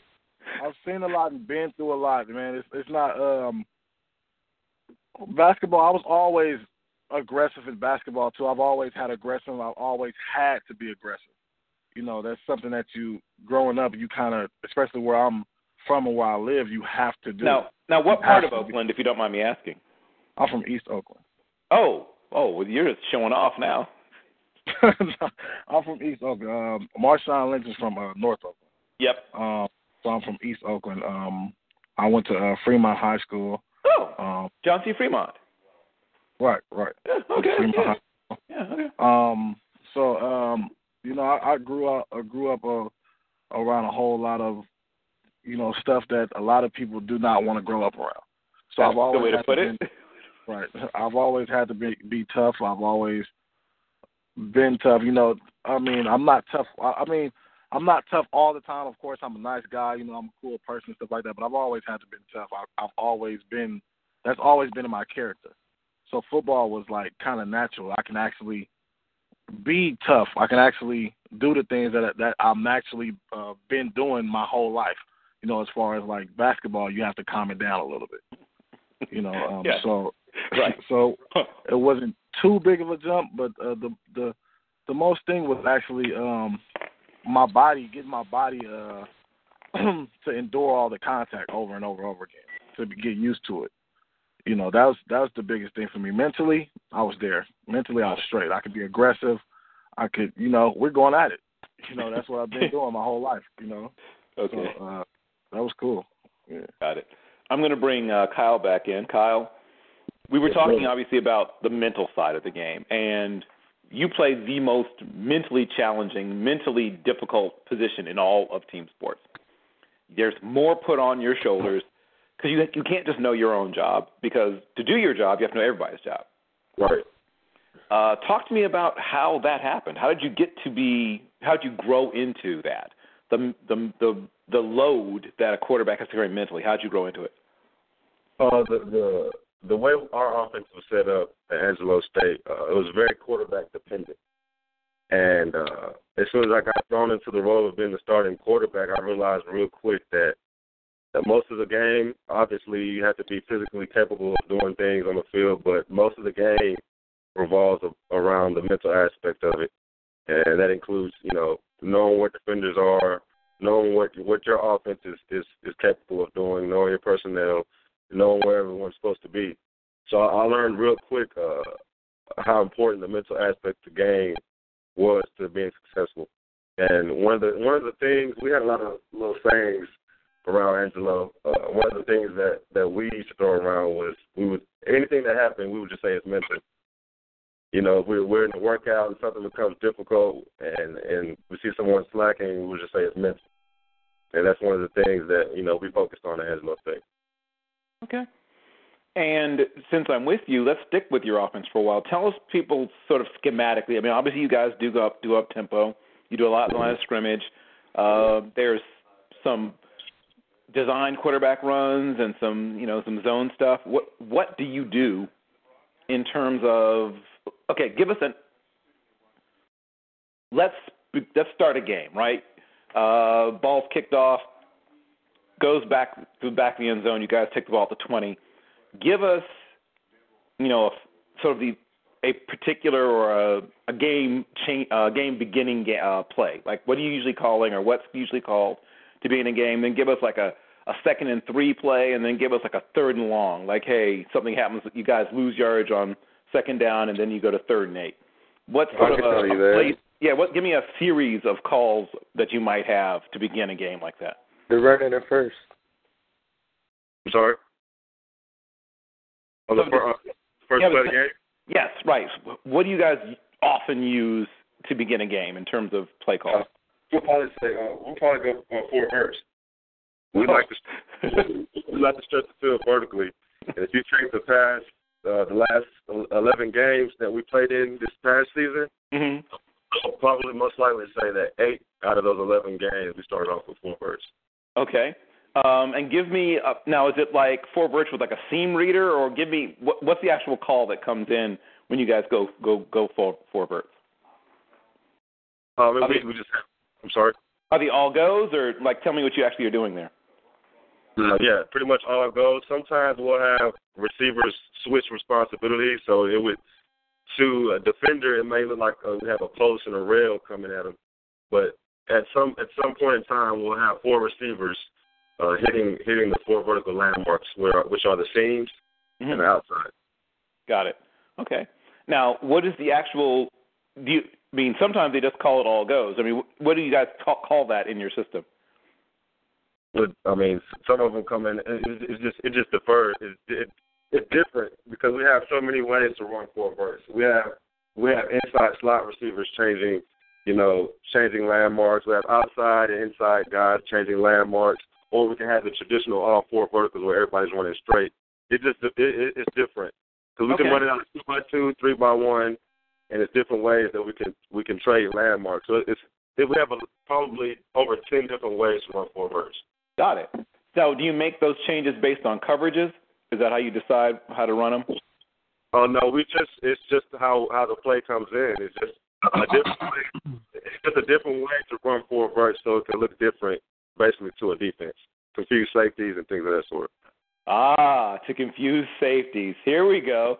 So, Arjen, uh, obviously, as you mentioned, you were a guy that played a lot of sports. You're playing in Canada. You managed to basically, through a magical mystery tour kind of approach, attract the attention of big time programs in the United States, which is very impressive. And as you No, mentioned, no, it wasn't. It, it wasn't magical. It was just hard work. That's all it was. Right. Okay. Good point. It wasn't a magical mystery tour. It was a grinded out mystery tour. You're right. Good Yeah. point. Um, but you managed to attract the attention of some big time programs. What was it that finally helped you to to choose your program? What was it that finally helped you to say, okay, this is the place where I need to be? Um, honestly, the just honestly, there wasn't a final decision. I think it was just a lot of a lot of small details that really that really built up to a decision. And uh, Michigan State's only an hour and away from my house. You know what I mean? I, I live in Canada, so I got across the border, jumped to Detroit, boom, hour and a half. I'm there. Uh, the coaches, um, I, I could just see the potential in them when I'm, wa- I'm watching games. I'm watching games.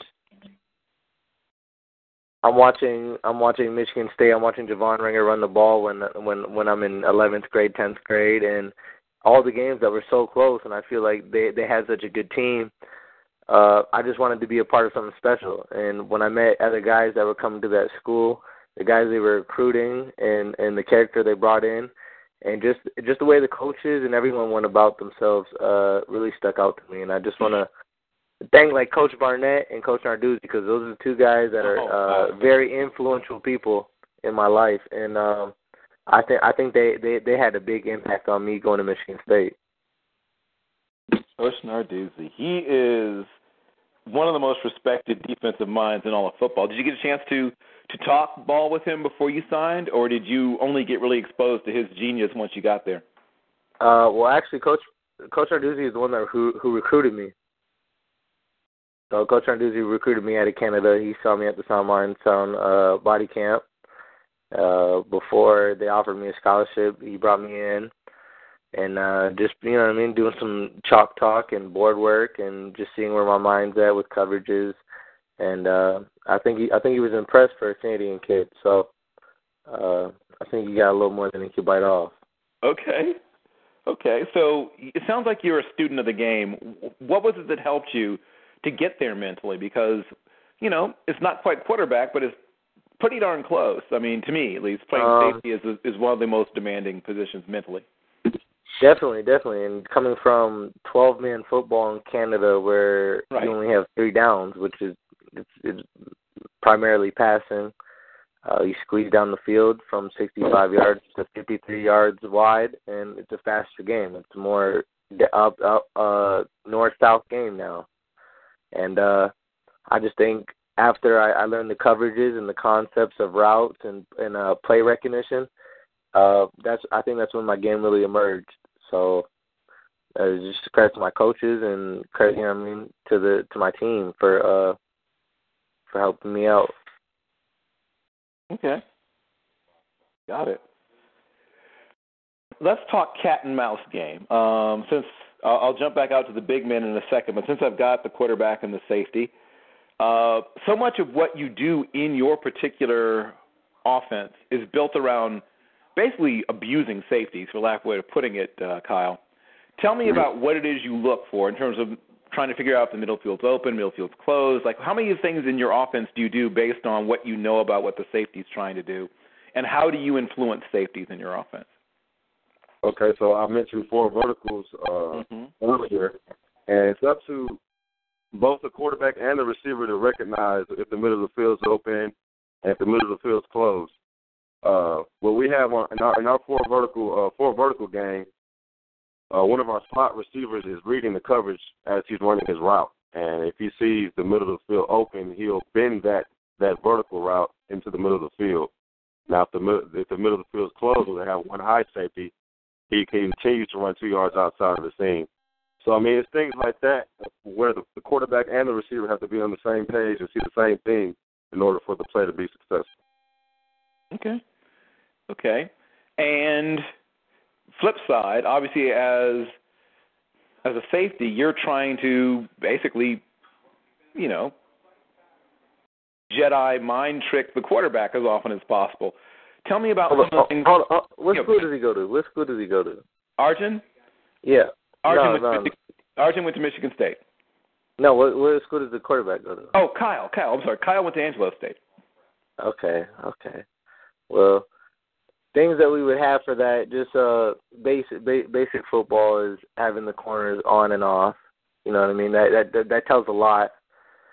Uh, and it, it's kind of it it takes away the hitch if you're pressed, and if you're not pressed, it, it kind of gives away the hitch.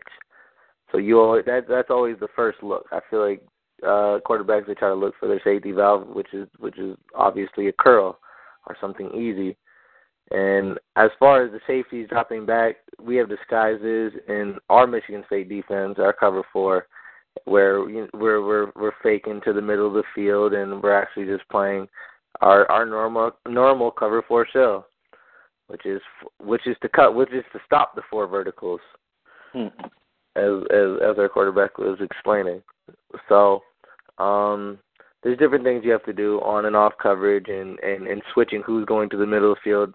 Sometimes we have a linebacker on third down or second down and long drop back to the middle of the field, stop it. Uh, second medium plays, that's that's somewhere where they're going to probably run an intermediate route, which you know, is basic logic.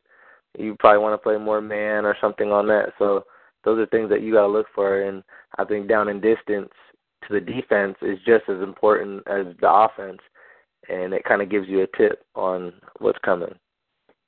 And since I've got you, Arjen, I love talking safety blitzes because that was my favorite thing in the world. I I used to beg, beg, uh, beg my coordinators let us blitz more. Cadillac Harris, if you're out there, oh, he did he did not like to see me come over like, hey coach, you know I've I've been looking at what they're doing and I mean their backs are shaky, you know, and in blitz in blitz pickup. I, I I'm pretty sure I can get there. It's like, uh, pretty sure it's not gonna get it, son. Go out there and play coverage. mhm. Just just know just know when you go into those trenches, it's it's it's serious. It's it's real. Those are some big boys down there. yes, I know. I know. I was an undersized guy myself. Trust me, I do. I was Oh, I- 174, yeah. 174 applying to play safety at my heaviest. Uh, Oh no. Yeah, I was I was a little, but uh, I I that's why I'm doing this and not doing what you're doing. But um, I'd love to be doing what you're doing. oh well, you know we'll talk more about that then. But but talk talk, talk safety blitzes. First of all, how hard do you have to work to talk your coaches into let, letting you guys blitz? Um, as a corner, I uh, well, I play corner. I I I, I play both. I'm I'm I know you play both. Yeah, I mean, I but I mean, I please don't take this the wrong way. People have told you that you're more likely to be a safety at the next level, right? Yeah. They Okay. they have they definitely have and I'm fine with that. I'm fine with that. As long as I'm playing, I'm I'm cool. It's a game of football and it's for it's a team sport, so it's, it's not about me. Um safety blitzes, we we have safety blitzes. We come in off the, the we have different sides and stuff like that if we're coming off the field or boundary. But I came on a lot of corner blitzes and we love to call that corner blitz right. and uh it, it, and it's a big thing in college football now, but we've been doing it, and I've seen it, and that's one of the reasons why I went to Michigan State because I loved that they had the blitz. So uh, I was I, was I was glad to have a, a sack this year and a TFL and a couple QB hurries off, off, off blitzes. So I never had to beg my coach really. Coach Barnett, Coach Tressel, uh, they called it pretty often. Got it. Okay. And let me just go back to the big men, um, the dancing bears, as I call them. Toni, you are really a an exciting package because, as mentioned, you're you're medium sized. I mean, you're not you know you're not J.J. Watt. You're not six five and a quarter and you know two ninety two, but you're about two ninety and you're what six two and three quarters. Is that about right? Yeah, yeah. Okay, so you have you're a guy who could play three technique. You could line up at four eye. You could play some five. Uh, tell me what, what's your favorite thing to do as a D lineman? What's the thing you enjoy the most? Um, position wise or Both. Uh, what's the, what's your favorite thing to do, and what's your in terms of position wise, like where you've been lined up, and what's your favorite thing to do? Like some people, they they enjoy just blowing up a good old fashioned. Hey, look, here comes a a power. You know, oh, they're to try to pull a guard on me and and and run a run a back at me. Well, let me just dome this guy, throw him to the side, and throw your back. You know, here it is, third and one. Well, hey, three yard loss. How do you like that? Some people are pass rush guys. Some people. I mean, what is the thing that? So tell me about position it positionally where you like to line up, and then what's your favorite thing to do on the football field? um, I love I love lining up at the three tech. Um, Oh yeah. uh, three tech doing stunts. Um, but ru- stopping the run is probably a bigger, um, a big favorite of mine. Uh, it it's like they're kind of testing you. I mean, if you're gonna run the ball at me, I mean, we'll see what you can do. And uh, just being able to stuff it. I, I like stuffing the ball when they're trying to run it. Yeah, you're you're a handful. I mean, you're a handful, period. But you're a really a handful at three technique. I I've liked your tape all across the board, but I love your three technique tape. Uh, Thank you, I appreciate it's, that. It's hey, I appreciate it. I mean, you're doing the hard work. I'm just watching. I'm just clicking through, click, click, click. You know, hey, look at him shoot that gap. Hey, look at him use his hands. Um, you know, you're doing all the work. You're like fighting 300 pound sweaty monsters. I'm just watching. You know, bothered my wife at crazy hours of the night. What are you doing? Come to bed. Um, I'm watching Toni Pulu, honey. Um, but and then obviously Justice on the other side, offensive lineman. Obviously, nobody ever asks you anything about anything in terms of what happens on the field, but well, rarely. But I every offensive lineman I've ever talked to has a favorite play, usually a run play. But I'll let you tell me what is your favorite play call. What gets you what what gets you all you know? Oh yeah, what gets you a little little giddy, little little happy when you hear it play, hear that play called in the huddle or signaled in or whichever? Well, um, my one of my favorite, I, like I said, I love to get the reach, so I love um outside zone or Y zone. Okay. Um, I love to get the reach because it was like I don't know. I just love to, you know, the defense. The the defensive end never really.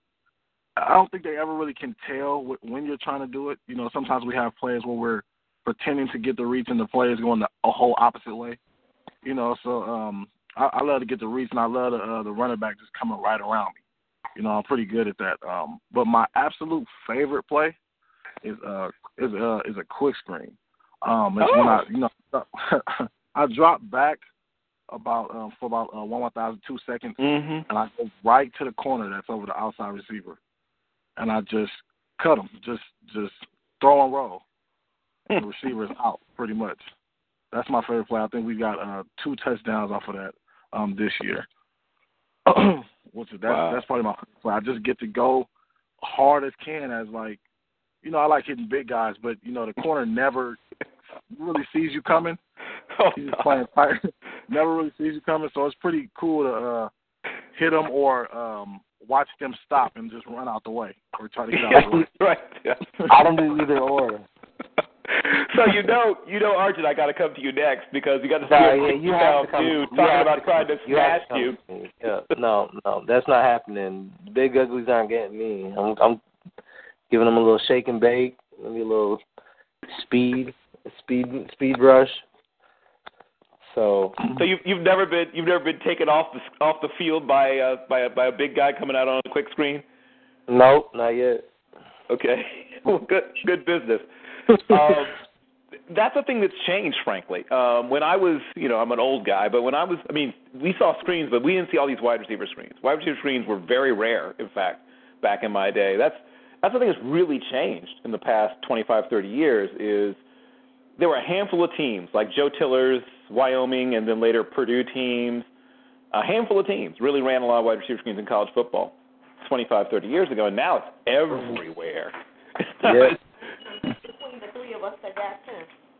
You know, so that's that's It's been a, pretty, a it's distinct pretty change. fun and I don't like that it's pretty fun and to me it's uh it's uh it works you know even if uh like you said he never been um you know taken out by offensive line but it works you know like we kind of if we run that you got to get off your track that's the whole point you know what I'm No, saying? it, it, it's definitely it's definitely good. I, th- I think the jailbreaks and uh, bubble screens and bubble goals and jailbreak goals has definitely opened up the game, and uh, a lot of teams are using it now. So I, I definitely see Right. it as a threat. Teams like Baylor have have, have kind of perfected the the fast Yeah. tempo. Throw the jet, throw the bubbles out there, throw the jailbreaks. Teams like Indiana, and uh, you, it, it's just more common now. Yeah, I agree I agree I agree Well, well, let's stick with that.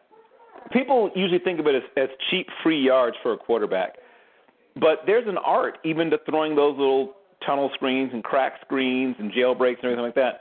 For those people who've never done it before, and I'll be honest, I mean, last time I played quarterback, I was 12, and as I said, we were a veer off- offense. I, don't think, I think we might have thrown three passes all year, um, and none of them were screens. So explain to someone once again the timing and the art of throwing those quick screens, those crack screens and tunnel screens and jailbreaks and bubble screens and things like that. Uh, Um, question for Kyle, yeah. Oh yeah. Uh, yeah, definitely. It's definitely uh dependent on the coverage a lot of times too. In our offense, if we uh if we saw that the corner was pressed up, we would check out of it, and so obviously we would have to look at the corner and see if he's off. Then that's when we will be able to run the play. And then after that, it's a lot of trust. You have to trust your offensive lineman. You have to trust those other receivers blocking on those jailbreak screens. That you know they're going to take care of their job to get you to get the ball to the receiver. I'm And- assuming you, you you call it usually against off man and and soft zone, right? Right, right, right. Okay. and, and we definitely like to to run that play against you know uh, hard rushers. Uh, defensive line likes to get upfield pretty fast. Those, that's a play that we would like to run that against. With that throw, you have to get your hips all the way around to the receiver, and that's one of the things that you know is important is with those jail, jailbreak screens. Okay.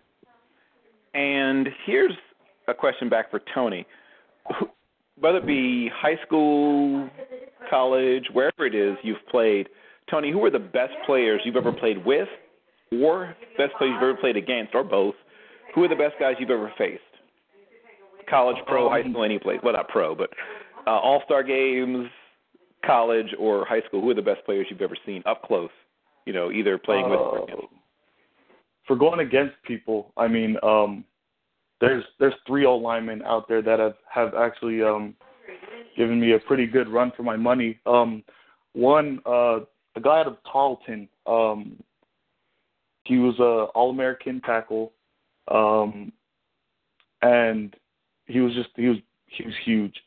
Um, and the entire game playing against him, I mean, I had never been challenged like that before, and so I had a really big stat game that game just going against him. But man, he he made me work for every single thing that I got, and and later on, I, I came to I actually found out when I got interviewed by the Rams that they had offered this guy um a contract, and he turned it down for rodeo. I mean, he wanted to do what he he loved, but um when they asked him who the best guy he had gone against, he had given them my name too, and so I mean that was a pretty good cool story. Um, and then another guy I'm, I'm actually training with right now. He's uh he's also training with me. His name's uh, Chris Weeks out of SMU. We met up at the College Gridiron Showcase, and um, they had us going against each other for a lot of the time out there. And he was Toni, actually pretty Toni. good too. That I need. That's another guy. Actually, I've been trying to get. Tell him I want to have him on. I he's a, he is an impressive guy on tape. He's he likes mix. He's a physical tough guy. He likes he likes mixing it up.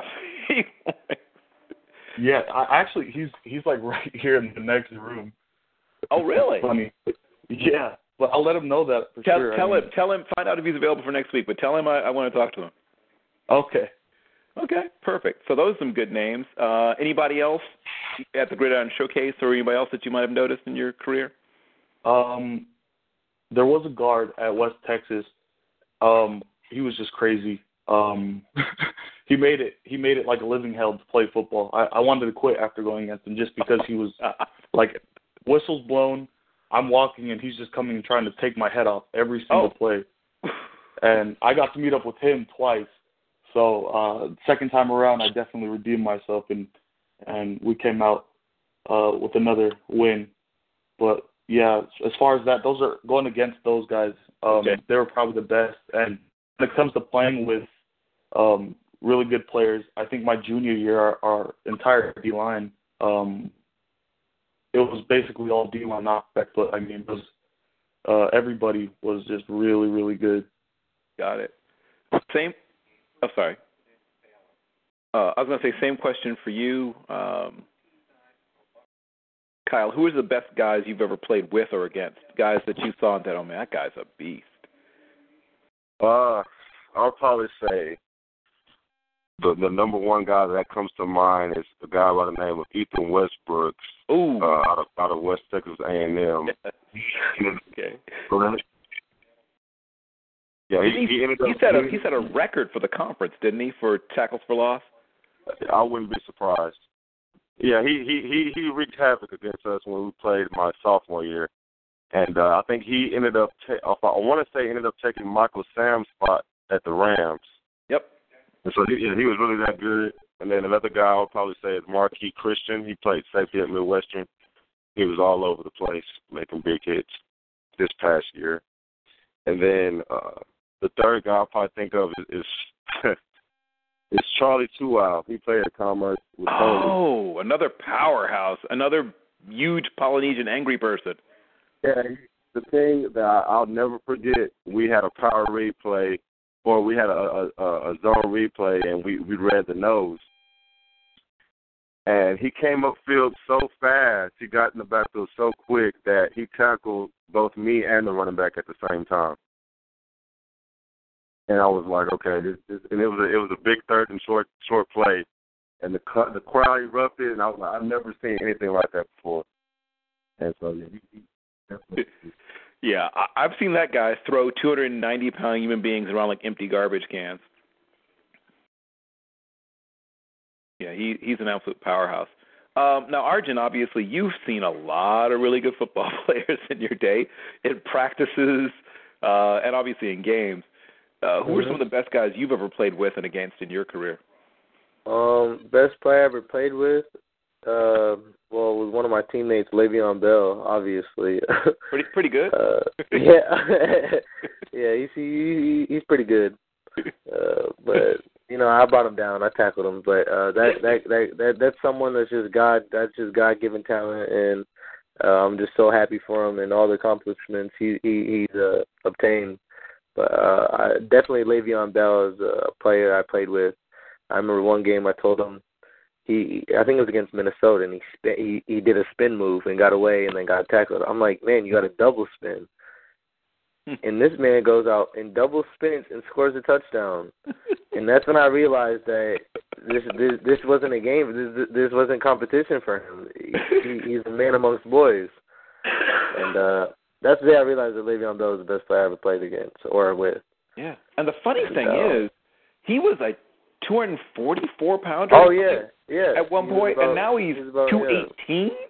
Yeah, he lost about thirty pounds. So, and, he, and he's fast. So, I, I know he got a little bit quicker. He got a lot quicker. I mean, I used to it's funny to think of him as a. I thought him as a power back. You know, and I'm Mhm. like, you know, he's he's good. I like him. Ooh, he's got good feet for a big guy. Then I saw him in in rookie camp with Pittsburgh. Like, this can't be the same guy. this can't be this. Who is this guy? Who's- Yeah, that, that that's just a testament to him. Uh, he's hardworking and uh, he he wants nothing but the best. So, and he's went out and proved it. So I'm proud of him. Uh, players that I've played against. Mhm.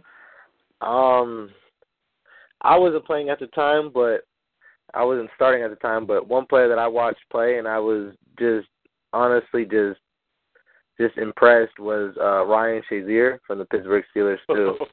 when we played them in the Big Ten championship, I, I've never seen a guy just fly around, and it, it wasn't only just on defense; it was on special teams, on um punt, you know, punt returns and and punts. Just seeing a guy work like that all all game round, uh, I, I really have to uh, tip my hat off to him.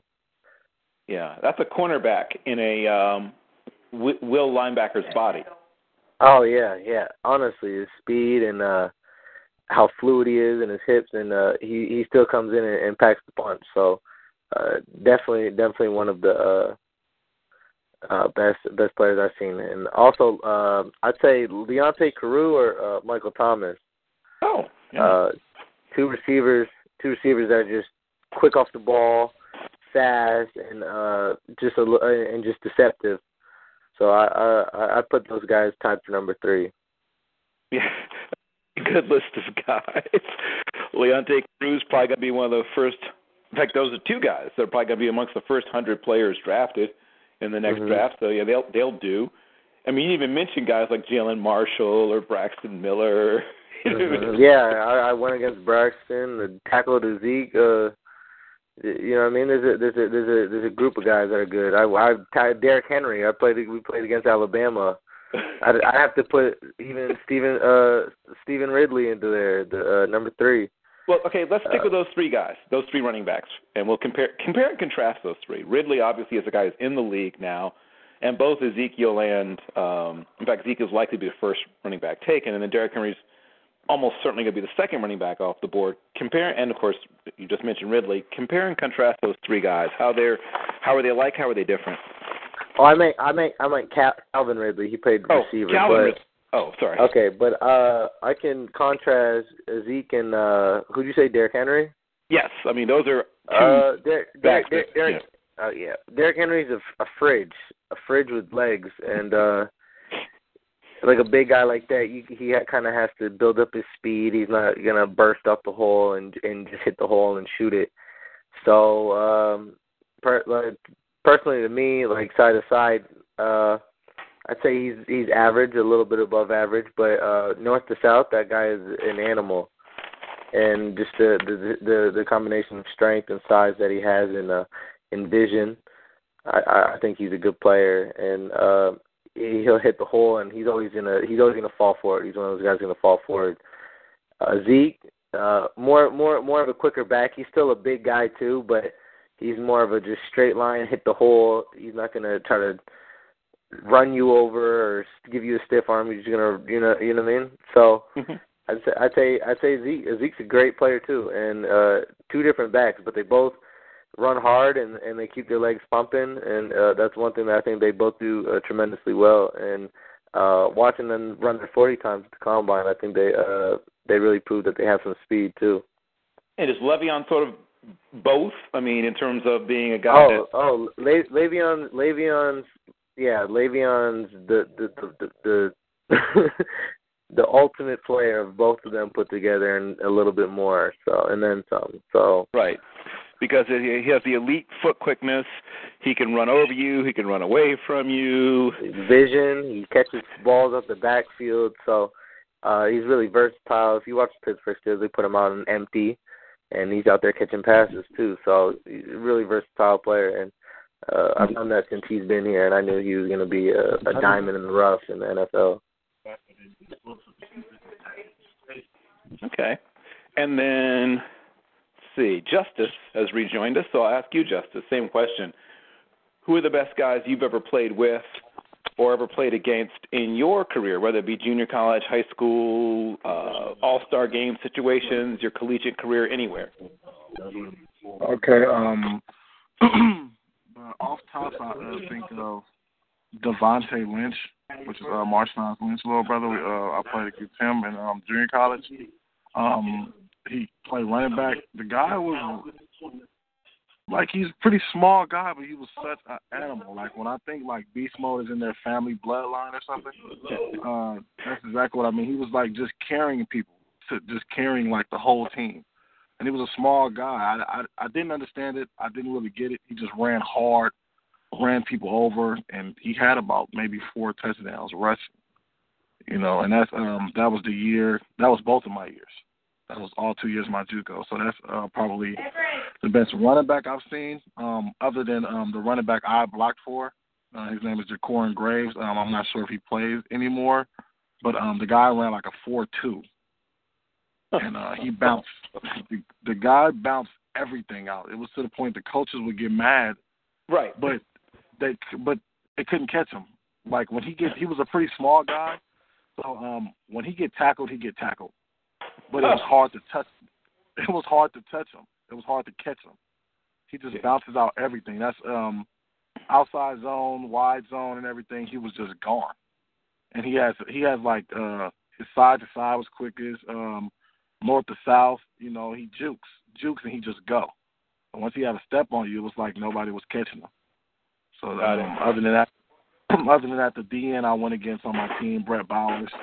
Um, probably the best DN um, I've been against. Um, he had he was versatile. He had moves. He strong, powerful. Like I said, he was six. Uh, was six three, um, six four. He was about two seventy or something like that. Just cock diesel kind of guy. Um, he push pulls. Um, he he was very uh, flexible, so he in the corner very well. Um, and yeah, that's um, those those are the players. They're pretty Got it. Now, do you ever know what became of Devontae Lynch, um, Beast Mode Jr.? Do you ever know what became of him? Um, I'm not uh, absolutely sure. Um, I think he uh took a year off, and I think he's playing this year at the same junior college. I think. Uh, Oh, okay. So Contra- still in Jake. That's why, because Yeah. that's why I lost track of him. I was tracking him kind of, and then okay, so he took a year off because I lost track of him. I was like, what happened? Okay, that explains it. So he's Okay. back. He's back in JC. I figured he would be in college by now. Okay, got it. I think he's at Contra Costa, Contra Costa Okay. um, junior college. Yeah. So um, yeah.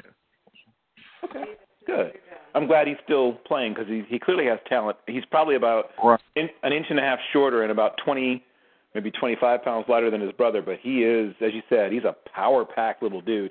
He he actually reminds me more of a less uh jukey Ray Rice. I mean, he's built more Right. like Ray Rice than he is like his brother, but but he's not interested in making you miss. Right. He's just going straight through Right. you. He's interested in going through you. yeah, that's a, he had an interesting approach for a guy his size to running the football, but uh, but effective. Okay, Right, it is. so we talked a little about all star uh, situations. I'll, I'll take it around the room. Uh, I'll go back to you, Toni. you had some All Star game opportunities. Tell me when you first started to hear from some of these All Star games, and how did you decide which All Star games you wanted to attend? um, it, it came pretty early. I mean, I started getting um invites probably like right when the season started. I feel like I was getting letters, and I mean, I'm not gonna lie, I, I really didn't think about it. Um, at the time, my head was just in the season. Like I, I, I wanted to have a good season. I wanted another ring. Um, and as a team, that was our that was our focus and our goal. And so everything was really last minute for me. And um, I got the invite to the College Gridiron Showcase, and one of the guys I played with, uh, Charlie Tuaau, he had played in it year prior, and I asked him about it. And he said it was a really good bowl. You know, they they changed the um, the system of it a little this last year, but I mean, all around it was it was a really good opportunity, and I enjoyed it. What was the coaching like? It was intense. Mm-hmm. Um, it was. I mean, practice practice wasn't exactly easy for me, but um, when I got there, the coaches were just go go go. You don't really get any rest, and and so it was just really up tempo. And I mean, thank goodness I was I was uh, a little conditioned for it. But yeah, the coaching the coaching was really good. I got to learn a lot of new things. Yeah, and that's good that you had that experience because, as I'm sure you've been told, NFL practices they aren't longer than collegiate practices, but there's not as many bodies, and they go. They they go. It, it, it moves. Yeah. You know, they don't have 85 or 70 or whatever. I mean, they have, you know, 46 active and then a seven-man, you know, practice squad, and that's it. There's 53 Yeah. dudes, and never, once you get past maybe the first practice, are all 53 guys healthy. That's the other thing you have to remember. So it's really not really 53. It's you know 53 guys you're carrying, but a bunch. Some of those guys are nicked.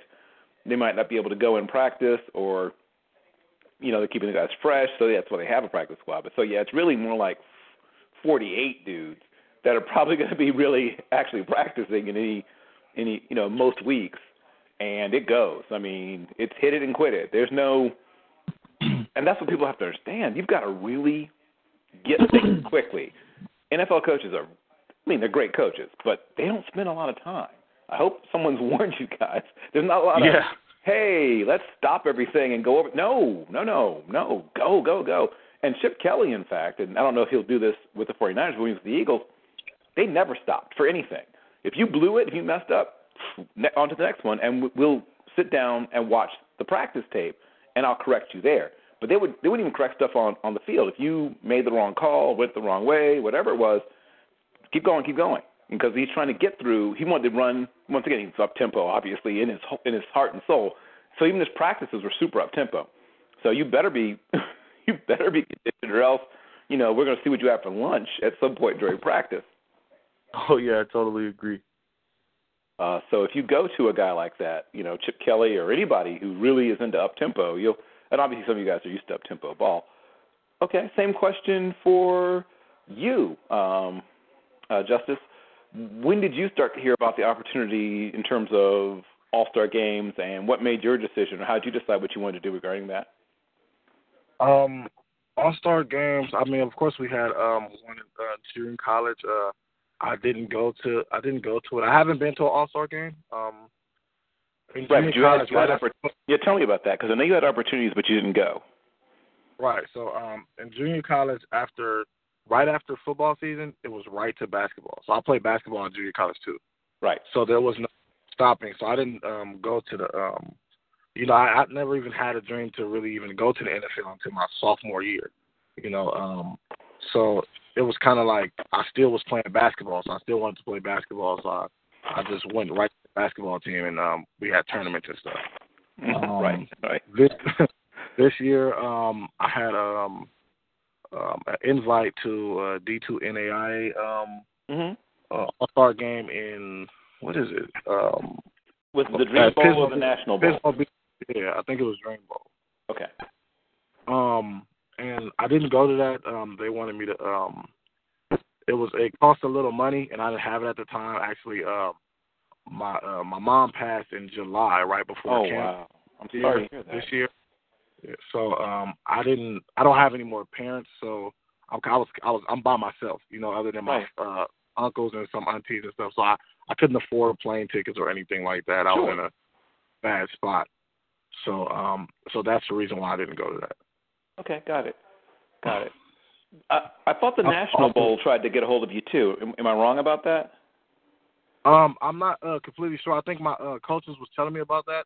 Mhm. Um, but um, I had lost contact with my coach. Um, we had some coaches uh, exchange. Um, coaches went elsewhere and stuff like that, so I didn't hear anything else about it. Ah, okay, okay, that's Yeah, fine. like- yeah. Yeah, because that's what I'd heard. I'd heard that those two bowl games, National and uh, Dream, were trying to get a hold of you and know what had happened with that.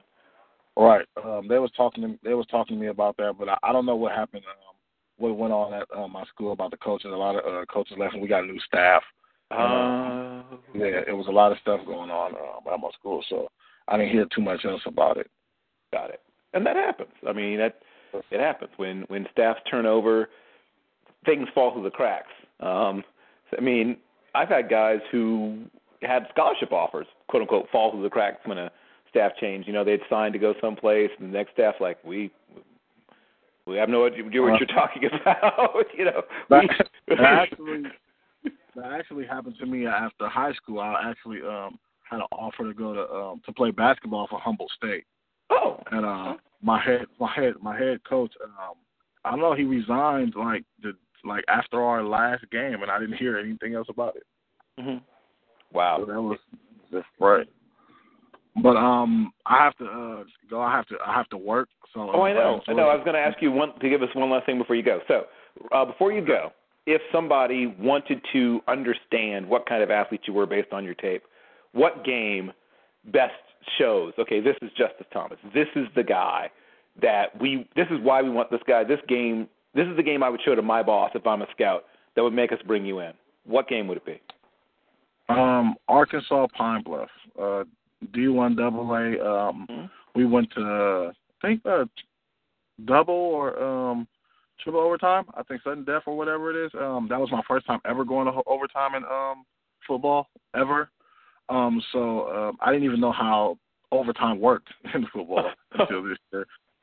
so um, I would say uh, watch that game. Uh, it was a great game. Um, I played really well. Um, I actually dislocated my finger, popped it back, got the tape, and got, right back in and played the rest of the game. Um, so I would say I would say uh, watch that game. I think it was a pretty game. I think I performed really well. Yeah, and AUPB, um, coached by a former, uh, what, 17 year uh, defensive uh, a linebacker in the pros, Monte Monte Coleman. And they have they're very well coached on defense, so that is a great tape. Uh, Justice, thank you once again for your time, your talents, your attention.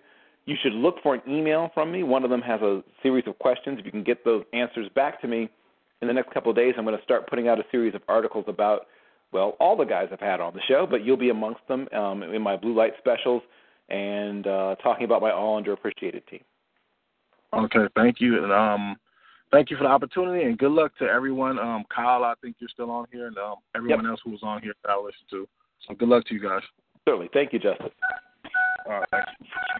Okay. So that brings us to you, Kyle, and obviously to you, Toni. Um, both of you guys have, well, I'll I'll go to you, Kyle. In terms of all star game opportunities, I'm sure you started to hear from all star games probably either before or during the season. How did you decide where you wanted to go and what you wanted to do in terms of postseason? Uh, I had, I mean, I had several several offers come in right after the season, and uh, among the games, I think it was the Dream Bowl, National Bowl, and the College Gridiron Showcase. And I, I I was stuck on the showcase because there was several players in our conference that I knew that participated in, in uh, last year. And I did a little bit of research, and I saw the, the the level competition and some of the guys that were able to make it to the next level that came out of that showcase. And so that was one of the things that sold me on, on choosing that one. And once again, what was it like in terms of what did the coaches want you to do? Uh, what was the playbook like, and how long did it take you to start to feel comfortable? Uh, we just for the first two days, it was based on just showcasing our abilities in one-on-one drills and off, off uh, drills, and then seven-on-seven. And then for us offensively, we basically installed the offense uh, for the scrimmage the night before. So it was a crash course. Yeah, it was a crash course. So I mean, everything that we had to showcase in a team setting that that Wednesday afternoon, we had to learn the night before and obviously do some studying and, and obviously memorize some of that stuff that whole night. And I mean, we were able to to do it and accomplish a, a successful scrimmage, but it was it was definitely an effort. People sometimes use the term "drinking from the fire hose." Wow, that's that's an example of drinking from the fire hose. yeah, it was it was tough, but we got it done.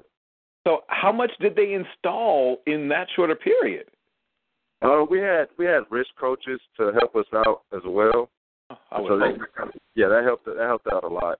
And but obviously we had about probably six different protections. Uh, probably had six different run plays, mm, over over over twenty pass plays, and but they were all they were all descriptive on the wrist coach, so it kind of helped the quarterback out in that aspect. Okay, so let's go with something that I know is in every offense on the planet. Uh, what they call some people call NCAA concept or post over dig. Uh, I'm sure you had some version of that in the in the offense that you ran at the All Star game. In terms of verbiage, uh, was it sort of like West Coast offense-ish? Like what kind of how did they call plays with that little amount of time? I guess what I'm trying to figure about figure out. To recall a lot, but everything, the way that the verbiage was relayed to the rest of the offense in the huddle, mm-hmm. it, it was basically the same thing that was on your wrist coach. So you would have to read it left to right, and it would say the exact same thing for you know for everyone, and that the responsibility was within the play on the wrist coach. So as I was reading it, everybody in the offense was also looking at their wrist coach, and it basically displayed their their responsibility. Okay, so give me an example. Let's let's go to the classic third and eight, right? Okay, so uh, if you wanted to get a you know like a, a stick nod to your tight end, what would it be called, or how would you give it to, or how would it be given in that situation? You guys are going to run a clear out. You know, the X is going to you know run a takeoff or a, a go or whatever it is to clear out some space, and you're going to you know, like I said, have a stick nod to your to your Y on on the on the um uh your tight end to the backside and then your Z is going to run, you know, like a, a comeback, like a deep comeback once again to kind of run off the the deep coverage. How is that called? I guess I'm trying to figure out when you've got, as you said, you know, no t- virtually no time to put your offense together. Well, the the way the the wrist coach was set up, I believe it had protection first, so it would be like 400, mm-hmm. and then it would say comeback stick or some some something to that, that of that nature. Hmm, okay. Mm-hmm. So basically, so they, kept, they kept it they kept it simple then, obviously. Yeah, yeah, they kept it simple. So I mean, the receivers, all they would have to do is look at their own individual wrist coach, and they'll know that they have say a comeback, and then the tight end will look at his, and he'll know that he have the, the stick nod route or whatever. So I mean, it, it wouldn't it wasn't it wasn't as difficult as it may seem. Okay.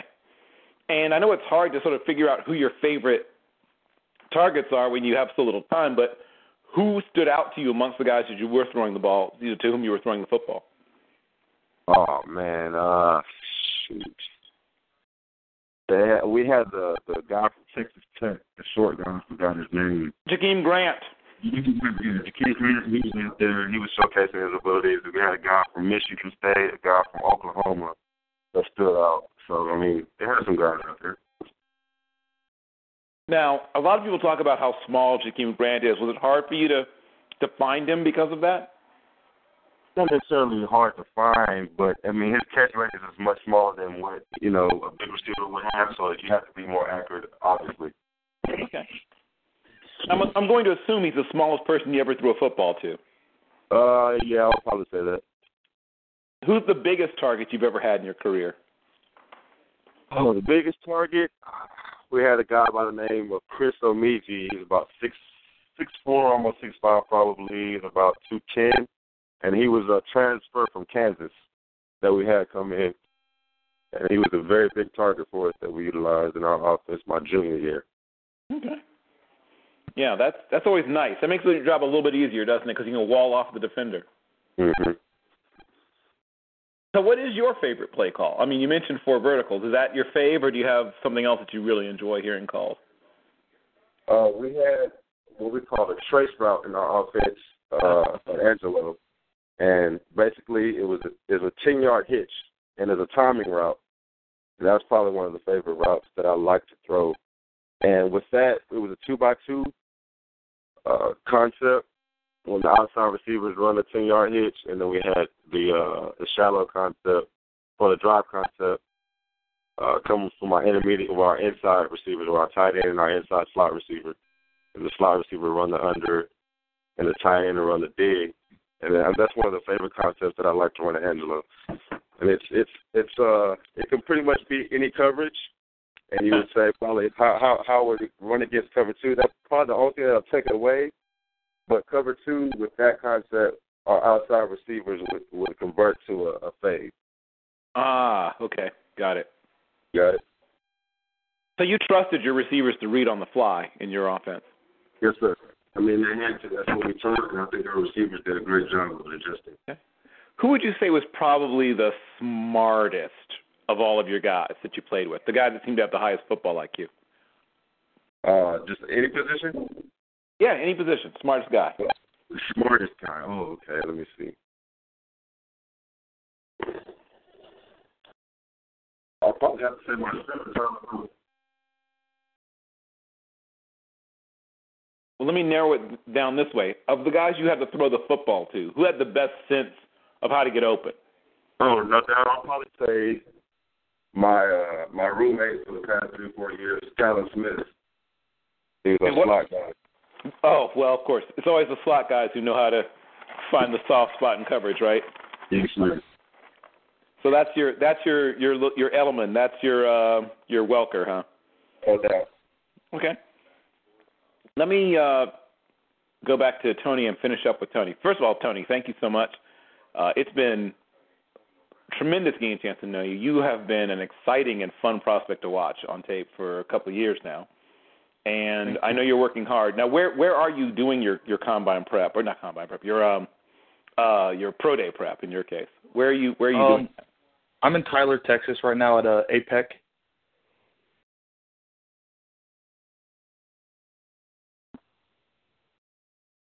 And what are the things that you're you know you're doing there? What are you working on to get better? Um, speed. You know they're uh they've had a lot of uh fast guys that come out of here. Our our our speed coach ran a a four two something in in his combine, and I mean it's it's it's a lot of track stuff. It's it's it's speed and strength right now, and um we do a little bit of football training, not too much. Um, we're more preparing for our pro days, just to to tackle that and attack that to get our uh our best performance out. Sure.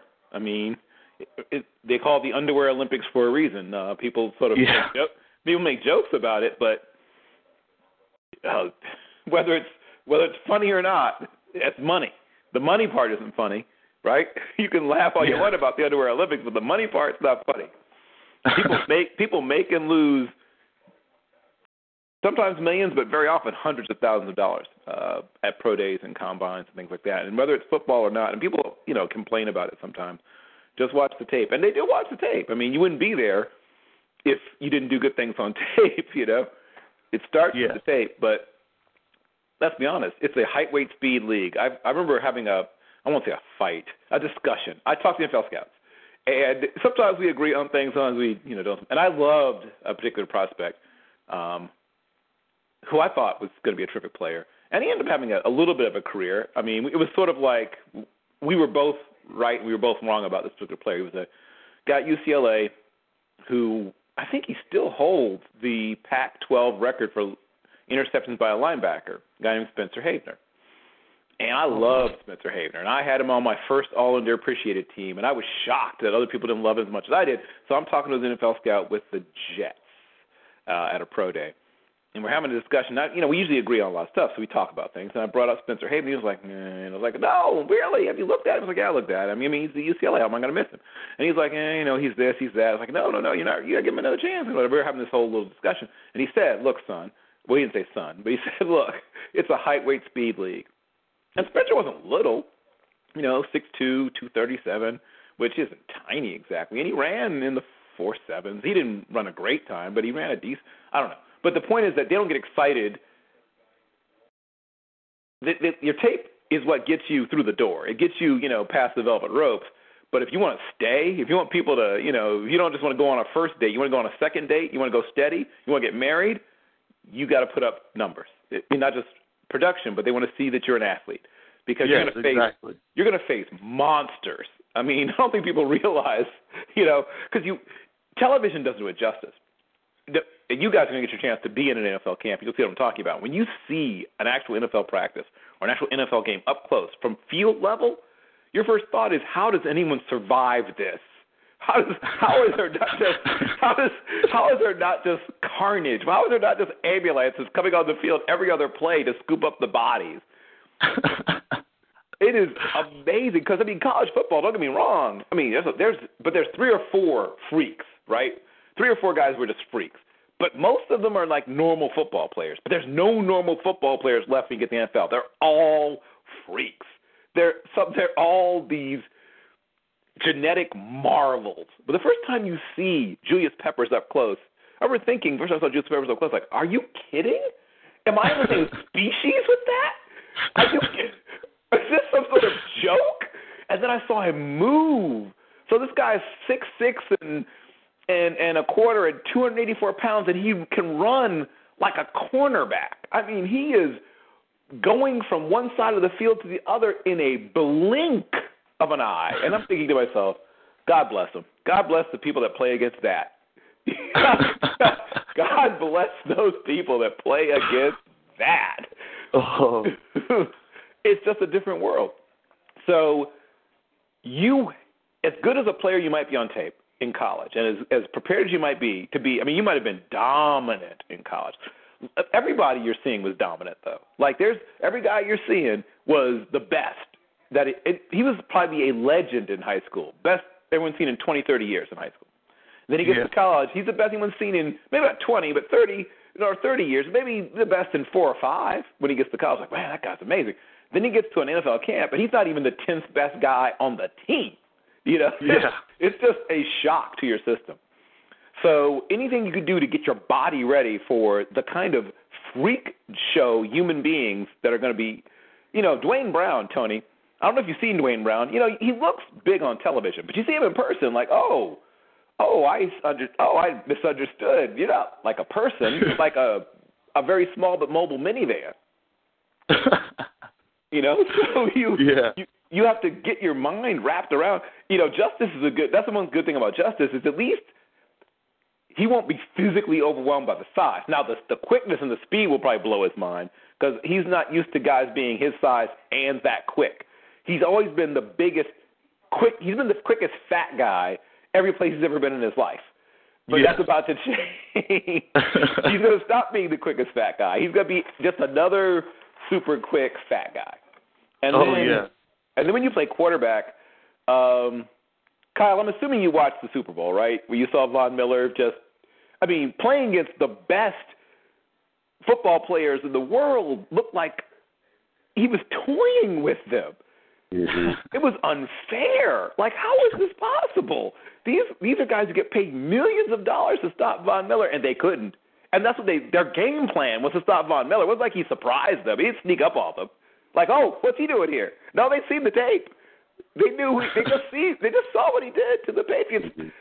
and they're like, okay, we got to stop Von Miller. Well, we're going to do this. We're going to do that. Well, it doesn't work because he's Von Miller. You see, and he's able to, you know, I mean, it's funny because somebody put up um, a graphic of, you know, uh, what Derrick Henry did at the combine, and then what what they forgot to do was to show where uh, Von Miller blew Derrick Henry out of the out of the water was three cone and short shuttle.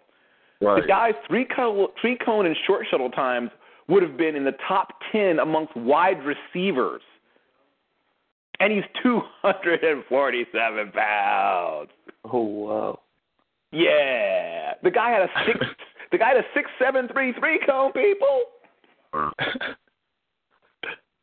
welcome to the NFL, kids. Welcome to the NFL.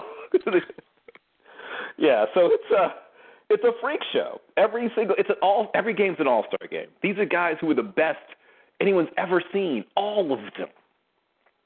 You know, so yes, anything you can do to prepare your mind, your heart, your soul, your body, do it. Uh, because you're about to get shocked. You're about to get shocked. And the best thing you can do, first of all, do a, be able to do a bunch of different stuff. Now, we talked obviously, Kyle, about people. Have people have scouts talked to you about, you know, wide receiver or whatever, or or they what have they asked you when they've talked about when they, when when other positions have come up? Uh, during the season, uh, I've probably had two two of them come up to me and say that you know if we bring you in for a workout, don't be surprised if we get you a receiver and, and see what you can do there. You know, I mean, I understood that. Uh, and so, I mean, other than that, uh, my agent has told me that some guys he's he's gotten some uh, some intel from some of the scouts that you know position change might be in my future. But I'm Yeah. at quarterback. That's what I'm doing right now. Right. And I, I I'll be honest, I think you can play quarterback, but not every scout I talk to believes that for whatever reason. Now, Mhm. do you feel like you want to try to prove them wrong and show that you can be a quarterback, or what? What is your mindset? Uh, I mean, I'm going to continue to train at, at quarterback, and in my pro day, I'm going to showcase my abilities at, at, at quarterback. But I mean, I, I know how the business works, and if they see my athletic ability and think that I can play another position, then so be it. I mean, my my goal is to be be on a team.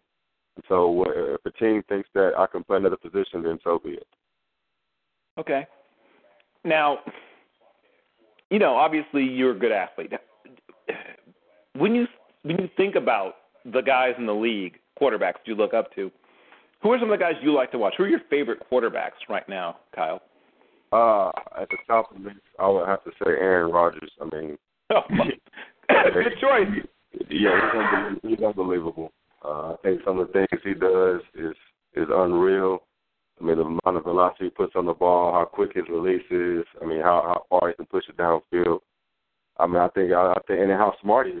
I think some of the things that he does on the field is unmatched. And, and I mean, he does he has everything. I think. Yes. I mean, think about this. There are guys who played 15 years in the league who don't complete a single Hail Mary. He completed three in one season.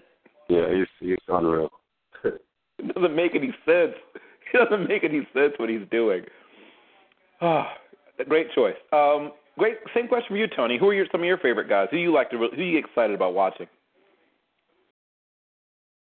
As, as far as any position, Any position. Who are the guys that just get you get your juices flowing when you're watching them?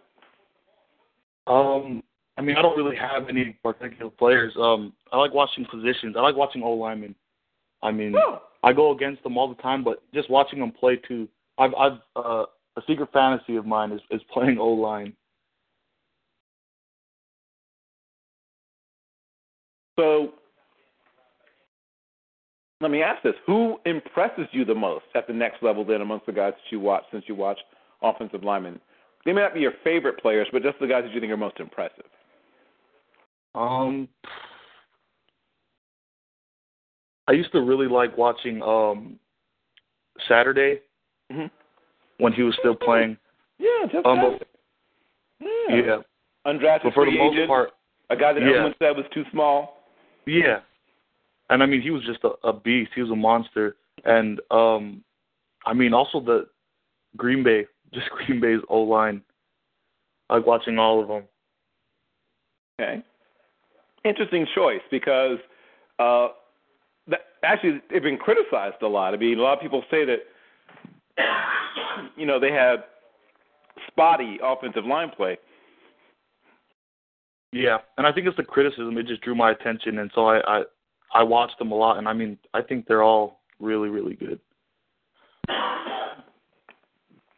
Interesting. So you you disagree with a lot of. I mean, it's funny because I, I talk, like I said, to a lot of people around the league, and that's what most people criticize. They say, you know, their guard play is this, and they their right tackle should be a guard, and you know all this stuff. And you know, Bakhtiari doesn't have enough strength to hold up, though he's got good quickness. I mean, people always people criticize the daylights out of their offensive line, so it's just interesting to hear you mention them.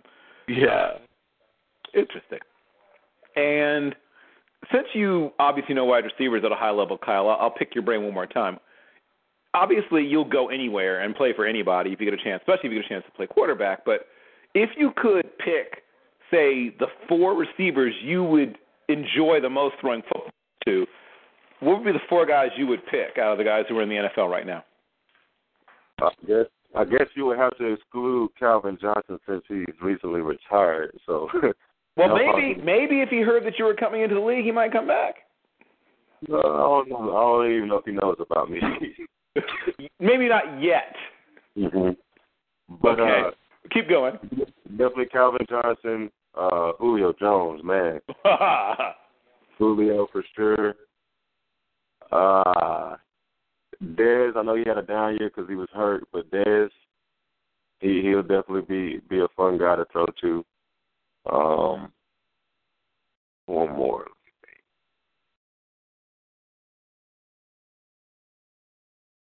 You like big guys. Oh, oh. I've oh. noticed those trends there. I've noticed those- Like, I was gonna say, I was I was gonna say obviously Odell Beckham. I mean, he, he his oh, there you go. So one small receiver. Okay, you got one Yeah, little guy there. One little guy. Other than that, it was a bunch of like small forward, big guard types, and you you slipped in one point guard. Okay, gotcha. And I'm going to spin you forward, Kyle. I'm going to take. Do you mind? If you don't, hope you don't mind, I'm going to take you about three years into the future. You okay with that? I'm cool with that. Okay.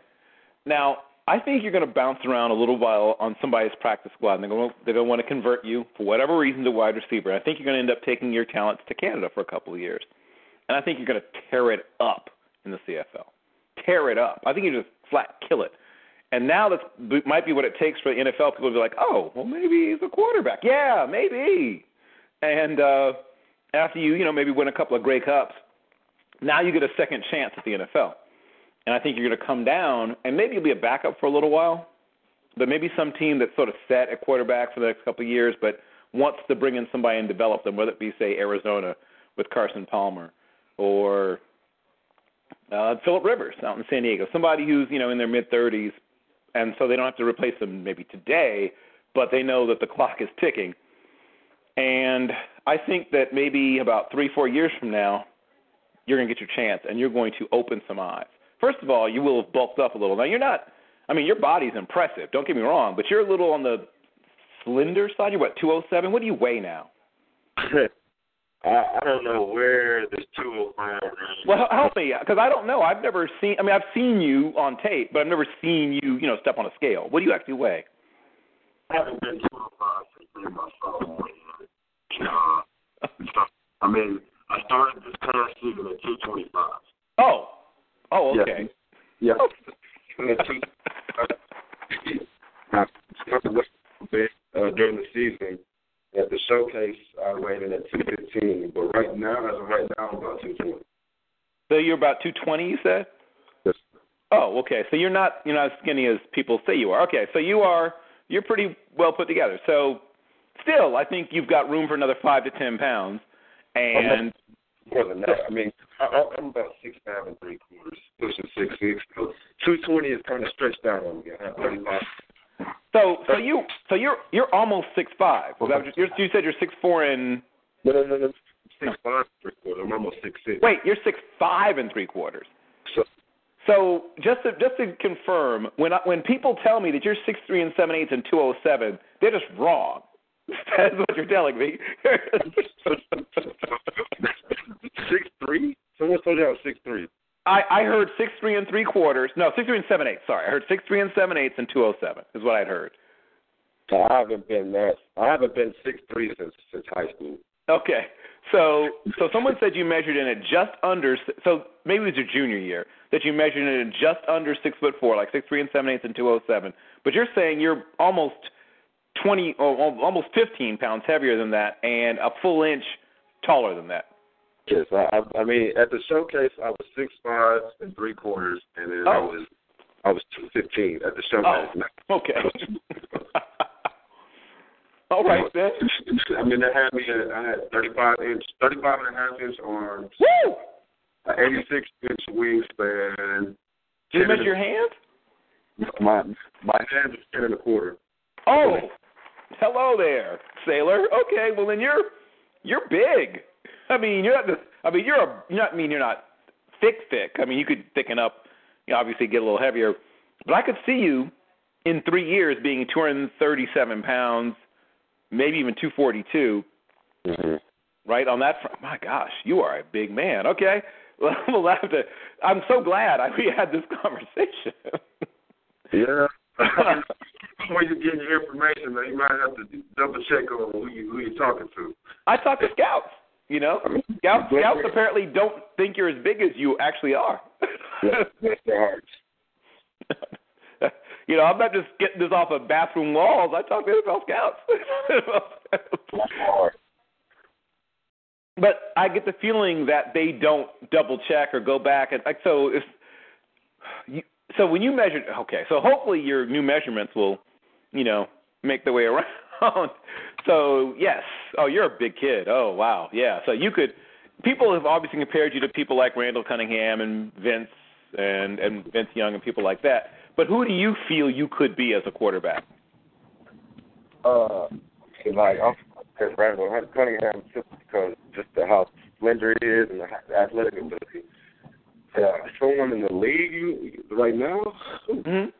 Who do you think you could be? It doesn't be somebody in the league right now. It could be just any quarterback that you feel like you really are are similar. Like who who do you think you're like? Hmm.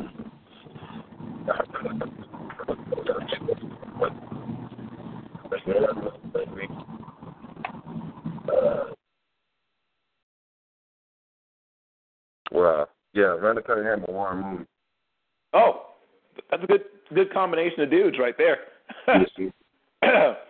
yeah, I, I got a chance to watch Randall Cunningham's career from college forward, and he was a two-time All-American as a punter. Uh, he averaged mm-hmm. 45 and a half yards, and then 46, I believe, one year as a punter. He was a he could have been an NFL punter for years if he hadn't been a quarterback. He was an amazing, amazing athlete and remade himself. Uh, obviously, was a guy that you know wasn't terribly refined when he first hit the league, and they didn't. I mean, I'm not trying to put the onus on anybody with Philadelphia, but you could tell they didn't spend a lot of time trying to turn him into, you know, what he eventually became. Once Denny Green got his hands on him out in Minnesota, then you suddenly saw everything that he could have been.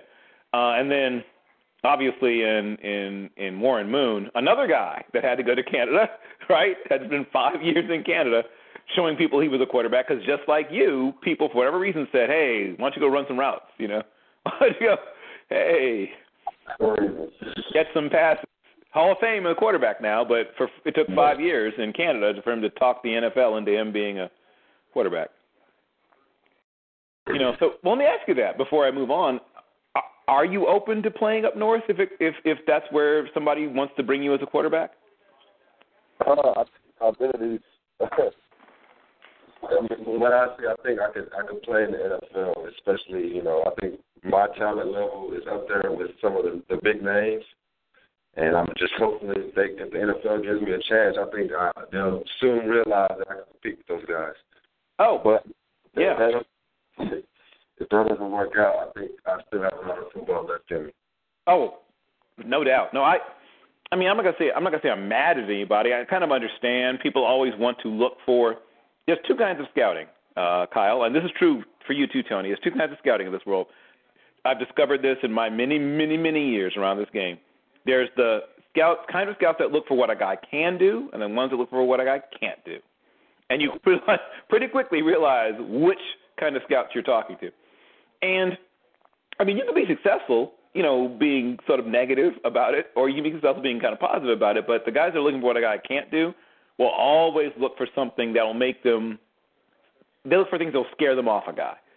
Mm-hmm. Level of competition, mechanics. Uh, I'm going to tell you, there are people who wonder about your football IQ. If they talk to you for one minute, for one minute, Kyle, they'd realize that you've got a good head for the game.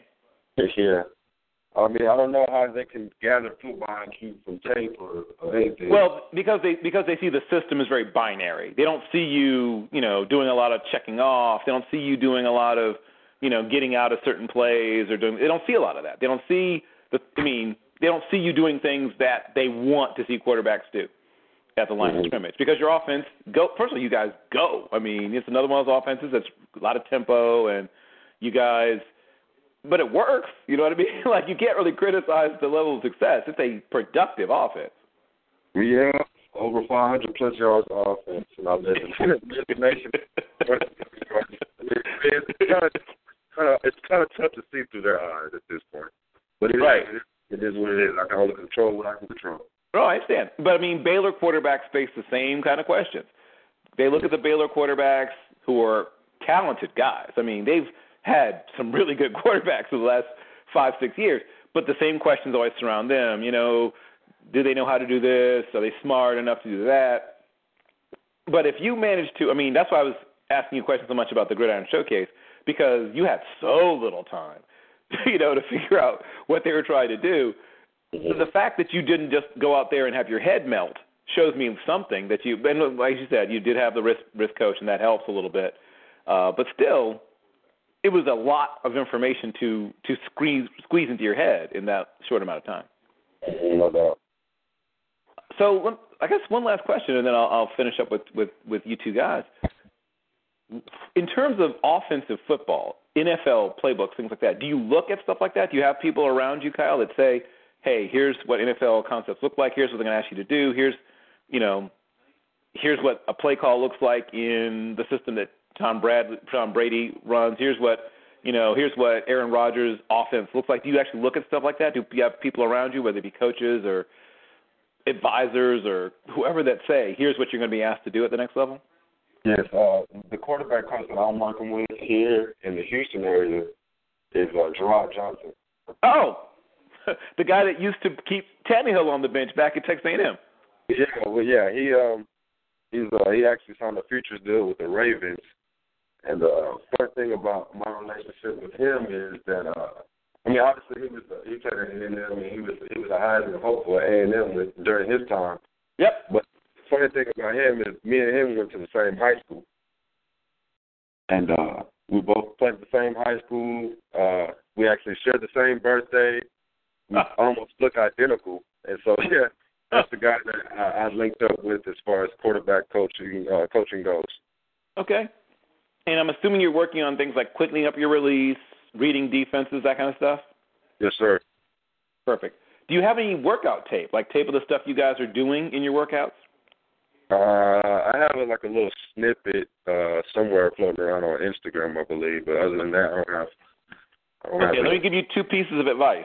Shoot some longer stuff, long enough where people can see mechanics, what you're doing with your feet, um, you know, things that you're doing in terms of what your mechanics look like, how far you're coming along, things that show off your accuracy and your arm strength. Put together. It doesn't have to be forever long, but it should be at least a good couple of minutes, three to five. And put it up on YouTube or Hudl. Put it up somewhere where people. No offense, but NFL scouts rarely go to Instagram. Just try to let you know. just okay, just you know, let just let you know how. But a lot of them check out Hudl and even and even YouTube. So just giving you that little little tiny piece of advice. And if there was a game where you really thought you showed off your best, like the full everything that Kyle Washington has as an athlete, what game would you send someone to? What would you say, hey, you think I can't play quarterback? Look at this game. Uh, from senior year, From any year, any time in your career, what game do you think shows off your total package of skills best? uh, I would probably have to go the uh, the Lone Star Conference playoff game my junior year against Midwestern State. Okay. Is that game up somewhere? Uh, it's it's it's on Hudl. I mean, but it's not. Okay. On, yeah, it's on Hudl. Shoot me a link to it on Hudl. Okay, I don't know if I have access still to it or not. You have to probably talk to my my head Oh. coach. Okay. Who's your Who's your strength coach? My head coach, uh, Will Oh. Wagner. Oh, okay, okay, got it, got it, got it. Okay, perfect. Uh, same question for you, Toni Pulu. What's the game that you think best shows people your power, your versatility, your intensity, the, all the things that you bring to the table? What game would you say, hey, go watch that game?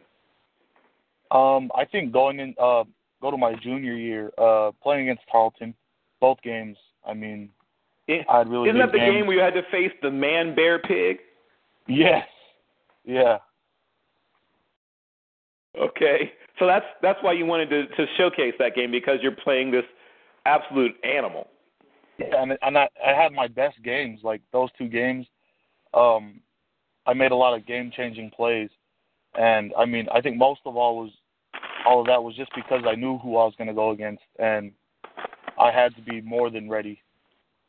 that's a good way to put it. More than ready. Yes, that's an excellent description of, of what what was facing you there. Um, that that's like one of those test your soul games. Yeah. Okay, I like that. I like that you chose. It's, you didn't pick some game where you were just pushing some, you know, 268 pound guy around. You picked a guy who's like 321 and angry. oh, okay, got it. So you you're both students of the game, which is one of the things I like about both of you. Uh, so I like picking your brains a little bit. You've looked at a lot of defenses, Toni. You could play in a lot of defenses, multiple places. But if if we're up to you, if you could pick a system, if you could pick a defense that you think would really highlight and where you'd really just shine, where would you go? What would you where would you send yourself? You know, honestly, I I would like to play a, a, at the DN position in a three front. Okay. So, say for instance, like Houston, maybe. Yeah. Well, Okay. trying to uh, beat J.J. Watt out wouldn't be uh, the ideal Yeah, position I'd want to put myself in. But you, but yeah, like just just like that. He's another player I really like watching. Yeah, I could see why. If you want to, once again, if you like work it out till you throw up, uh, let me suggest that you start trying to work out with him. oh man, yeah, that's an excellent choice right there. Um, yeah, he's he's insane. Uh, the things he does. I mean, thinking of YouTube, uh, you just like to see basically the extent of human evolution on tape. Just watch what Justin James Watt does on YouTube in his off-season workouts. yeah, exactly. it makes no sense. He's just a I don't know what he is. He's he's a beast. I know what Yeah. planet he's from. He's It's- crazy. Once again, people throw around terms like beast entirely too often, but he truly is a beast. I mean, the guy's Yeah. flipping a 350 pound tractor tire up and down the field after practice. You know, Yeah. you know, then he does a 66 box jump, and then he does, I mean, just stupidity, just ridiculousness. The guy just had groin surgery two weeks ago, and he's dunking a basketball. Like, what is wrong with you? Yeah. what kind of ridiculousness is this? Uh, yeah, there's some there's some craziness there. I, that, if you got a chance to, I mean, you should follow that guy around like a lost puppy. If you if you get brought into their camp, I mean, you know, maybe not quite so much that he thinks you're a stalker, but just enough that he should wonder, okay, who is this kid? Um, stand where he stands like just off to the left at all times and watch everything he does. Exactly. Yeah, and the, the good news is that he is a guy who's willing to, you know, if you're willing to work out till you throw up, basically, he's willing to work with you. Like if you if you don't mind the fact that you're going to hurt in places you didn't know you had, um, because he's oh man, I mean, he just does not care about pain or or fatigue. He doesn't care. Yeah. You know, so if you're okay with that, Toni, um, if that's something that you're fine with, I mean, that's probably definitely somebody. I mean, everybody would want to do. You'd want to work out with the best and play with the best, and so I mean, I don't Right. know if I'm ready for that to work out you'll find him. out pretty quickly. Yeah, exactly. you okay there, son? Oh, be all right. Just need a second.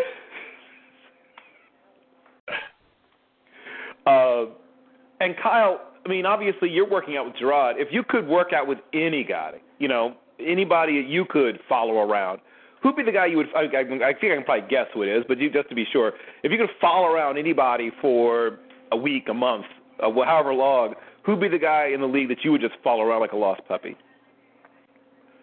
Uh,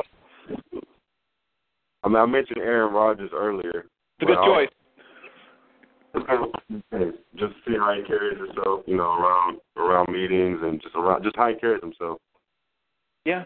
Well, it's funny. Uh, my first meeting with Aaron Rodgers was on what maybe not the worst day of his life, but not one of the better days of his life. He had just quote unquote fallen in the draft.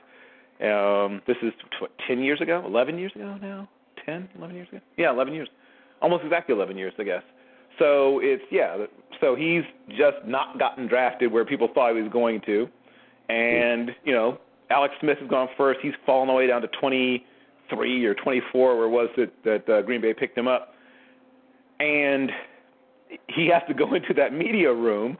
Uh, there at the um, Jacob Javits Center is where it was that year. Then late, the, I think it was the year after that uh, they moved it to um, Radio City Music Hall. But you know he's there in this, you know, and people are throwing questions at him. And I saw the way he handled himself. It's funny you should mention that. He had way too much gel in his hair, but other than the and the suit was, eh, you know, but other than that, you know, if, if we're going to get into like the sartorial side of it, he could have gone with a slightly less aggressive pinstripe and a little less product in the hair. But other than that, the kid handled himself beautifully. Uh, he was asked a lot of stupid questions. You know, how do you feel? You know, you know, what do you think? How do you think I feel? But he handled it really, really well. And the funny, I'm not trying to take shots at anybody, but when I compare that to the next year, the sim, almost the same thing happened to Brady Quinn. People were talking about him as possibly the first guy overall. He falls to 23 or 24, whereas the Browns got him, and he looked like his best friend had died when he went into that room. I mean, he was heartbroken. I mean, I, almost didn't want to ask him anything practically because he just looked so lost and hurt. You could tell Aaron Rodgers like was like fired up. You know, like he, he was disappointed, but he was like, okay, okay, fine, okay. Well, you, you don't think I'm the best player in this draft? Okay, well, we'll see about that, right? And then with uh, with with poor um, uh, Brady Quinn the next year, I mean, he just looked literally like he lost his best friend to the world. I mean, he just looked broken.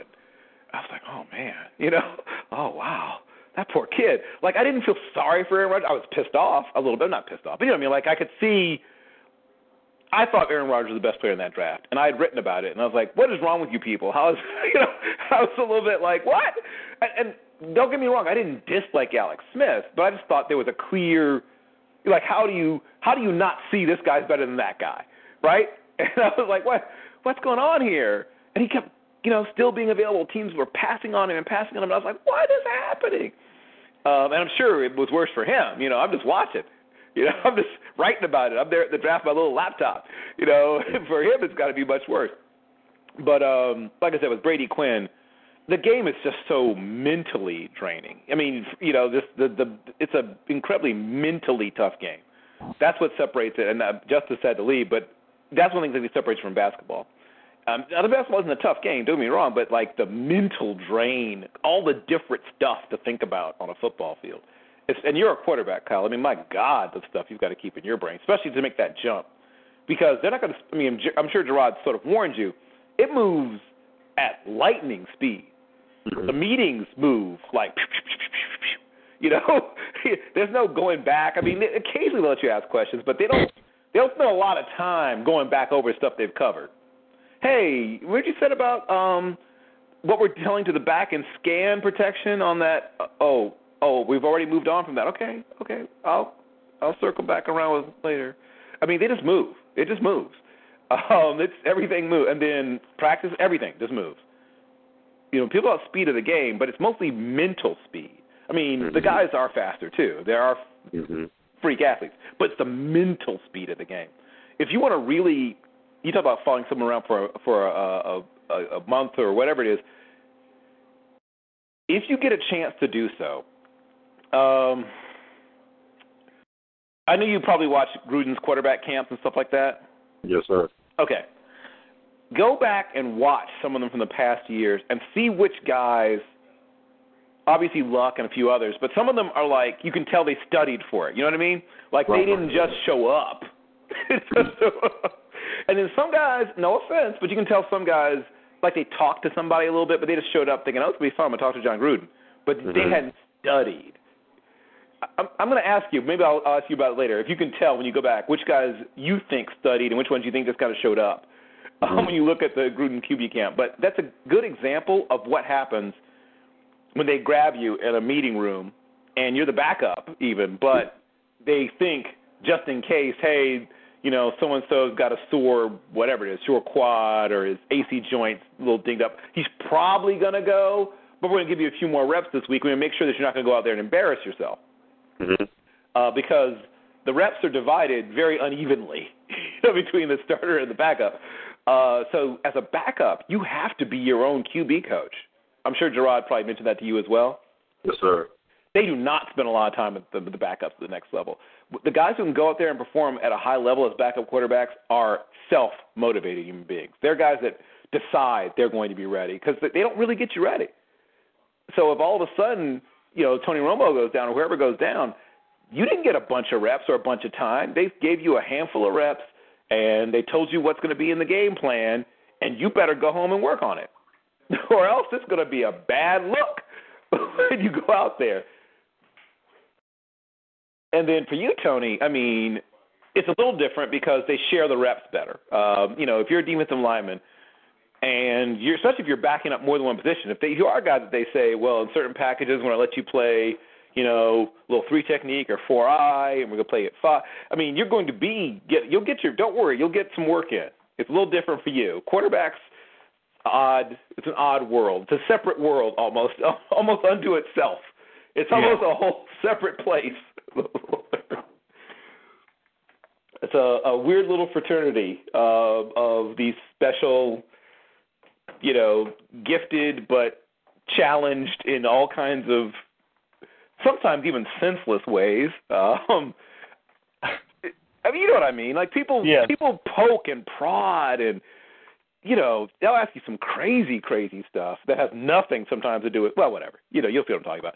Uh, so both you gentlemen, thank you once again. I just want to ask Toni if people wanted to find more about you, know more about you. Uh, where would they find more information about you? Do you are you a guy that has a big social media presence? Is there tape um, up of you? Things like that on on Facebook. Oh, okay. Toni Pulu. Old school. Okay, Facebook. I got you. you are a D lineman. You are a D lineman. All right. Okay. Um, and that's T O N I P U L U. Yes. Okay. Uh, same question of you, Kyle. If people wanted to know more about you, keep up with you, see stuff about you, whatever it is, wanted to know who you are, where you are, and what you are, how would they find more information? Uh, they can um, they can find me on Twitter uh, at k washington underscore seven. Okay, um, and then pro days. Uh, when uh, uh, Kyle, when are you going to be working out for scouts and where? Uh, at Angelo State, March twenty eighth. Okay, so you're doing yours, and you're just going to do one. Uh, as of right now, yes, sir. Okay, okay, and that that might be fine. I hope that there's some there's some decent players. I mean, it's not like you guys just. I mean, you you're a good player, but you're not the only show, only thing in town at Angelo State. So hopefully, you know, there'll be a decent uh, turnout for your pro day. If you do, I mean, obviously, I'm sure you've already been told this. If you do get a chance to work out at a bigger school, you definitely should do it. But uh, mm-hmm. there'll be there should be hopefully a decent decent turnout there. Uh, have any scouts already or any teams already reached out to you uh, asking for tape or wanting to talk to you or things like that? Uh, not since the end of the season, no. Okay. Well, even during the season or, or towards the end of the season, what teams had reached out or, or had contacted you or the school for tape? Oh, uh, there's probably around 20 teams that, oh. at least teams that actually visited, and oh. I probably sat down and interviewed with maybe around 15 plus. Really? Yes, sir. Oh, well, that's that's great. Um, who did you feel like had the most interest, or who do you think uh, seemed to be pick, giving the best, you know, the best sort of feeling that they had a real interest in you? Uh, I would probably have to say maybe the Titans, the Redskins, uh, the Chiefs. Uh, those stick, those stuck out the most. Okay. Yeah, and and it makes sense. They they like guys who can. All three of those teams like guys who can move around. They like to roll the move the pocket, things like that. So that makes sense. Uh, all three of those teams. And you know, you and Marcus Mariota are actually physically fairly similar. I mean, you're even bigger, uh, but but yeah, similar guys physically. And same question for you, Toni. Which teams have reached out to you or reached out to your school or, you know, have spoken with you or met with you or requested tape? Um, it was about the same. I mean, um, I interviewed with a lot of teams. Um, for the most part, like halfway, half of our season was a lot of scouts coming to our practices, and I interviewed after with them. Um, when it comes to a team interest, mm-hmm. I'm I'm thinking the Rams. Okay. Probably. Okay. Well, they have a need. Uh, obviously, we know that um, longtime Ram. Uh, they just had to, you know, say goodbye to a couple of their really sort of the faces of their franchise to some extent. Yeah. Uh, in Long and um, Laurinaitis, and they like pressure. Um, that's a, if you know anything about Jeff Fisher's coach, approach to playing defense, it's upfield, man. They get up the field at a like a bunch of scalded dogs in that defense. So. Oh yeah. so that's a that that'd be a great fit for you actually. Um, you know that that'd not be a bad spot for a guy who's got your set of skills. So once again, gentlemen, if I haven't said it already, I wish you both the best. I think you both have what it takes. I just hope you get a fair shot. There's unfortunately still, even with all the successes that small school guys have had, there's still that hurdle to climb. But if you can get people to actually give your tape a really good look and bring you, if you that's for me, it's just get brought into camp. If they bring you into camp, whether you're drafted or you come as an undrafted free agent, and I'll be honest, I think both you guys are guys with draftable talent, but you're more likely to be brought in in what I call the eighth round in the priority undrafted free agent signing period. I'd love for both of you to get drafted. I hope you do, and you know I hope to talk to you guys on draft day, and you know hopefully you'll be excited about being drafted. But if you you know you, if you're in that period right after the end of the draft. Um, the good news, if you're looking for a silver lining, is now you are looking at the teams and picking the best spot for yourself. You can look at system, you can look at roster, you know, you can look at health of guys that they have on the team already and things like that to figure out what makes the most sense.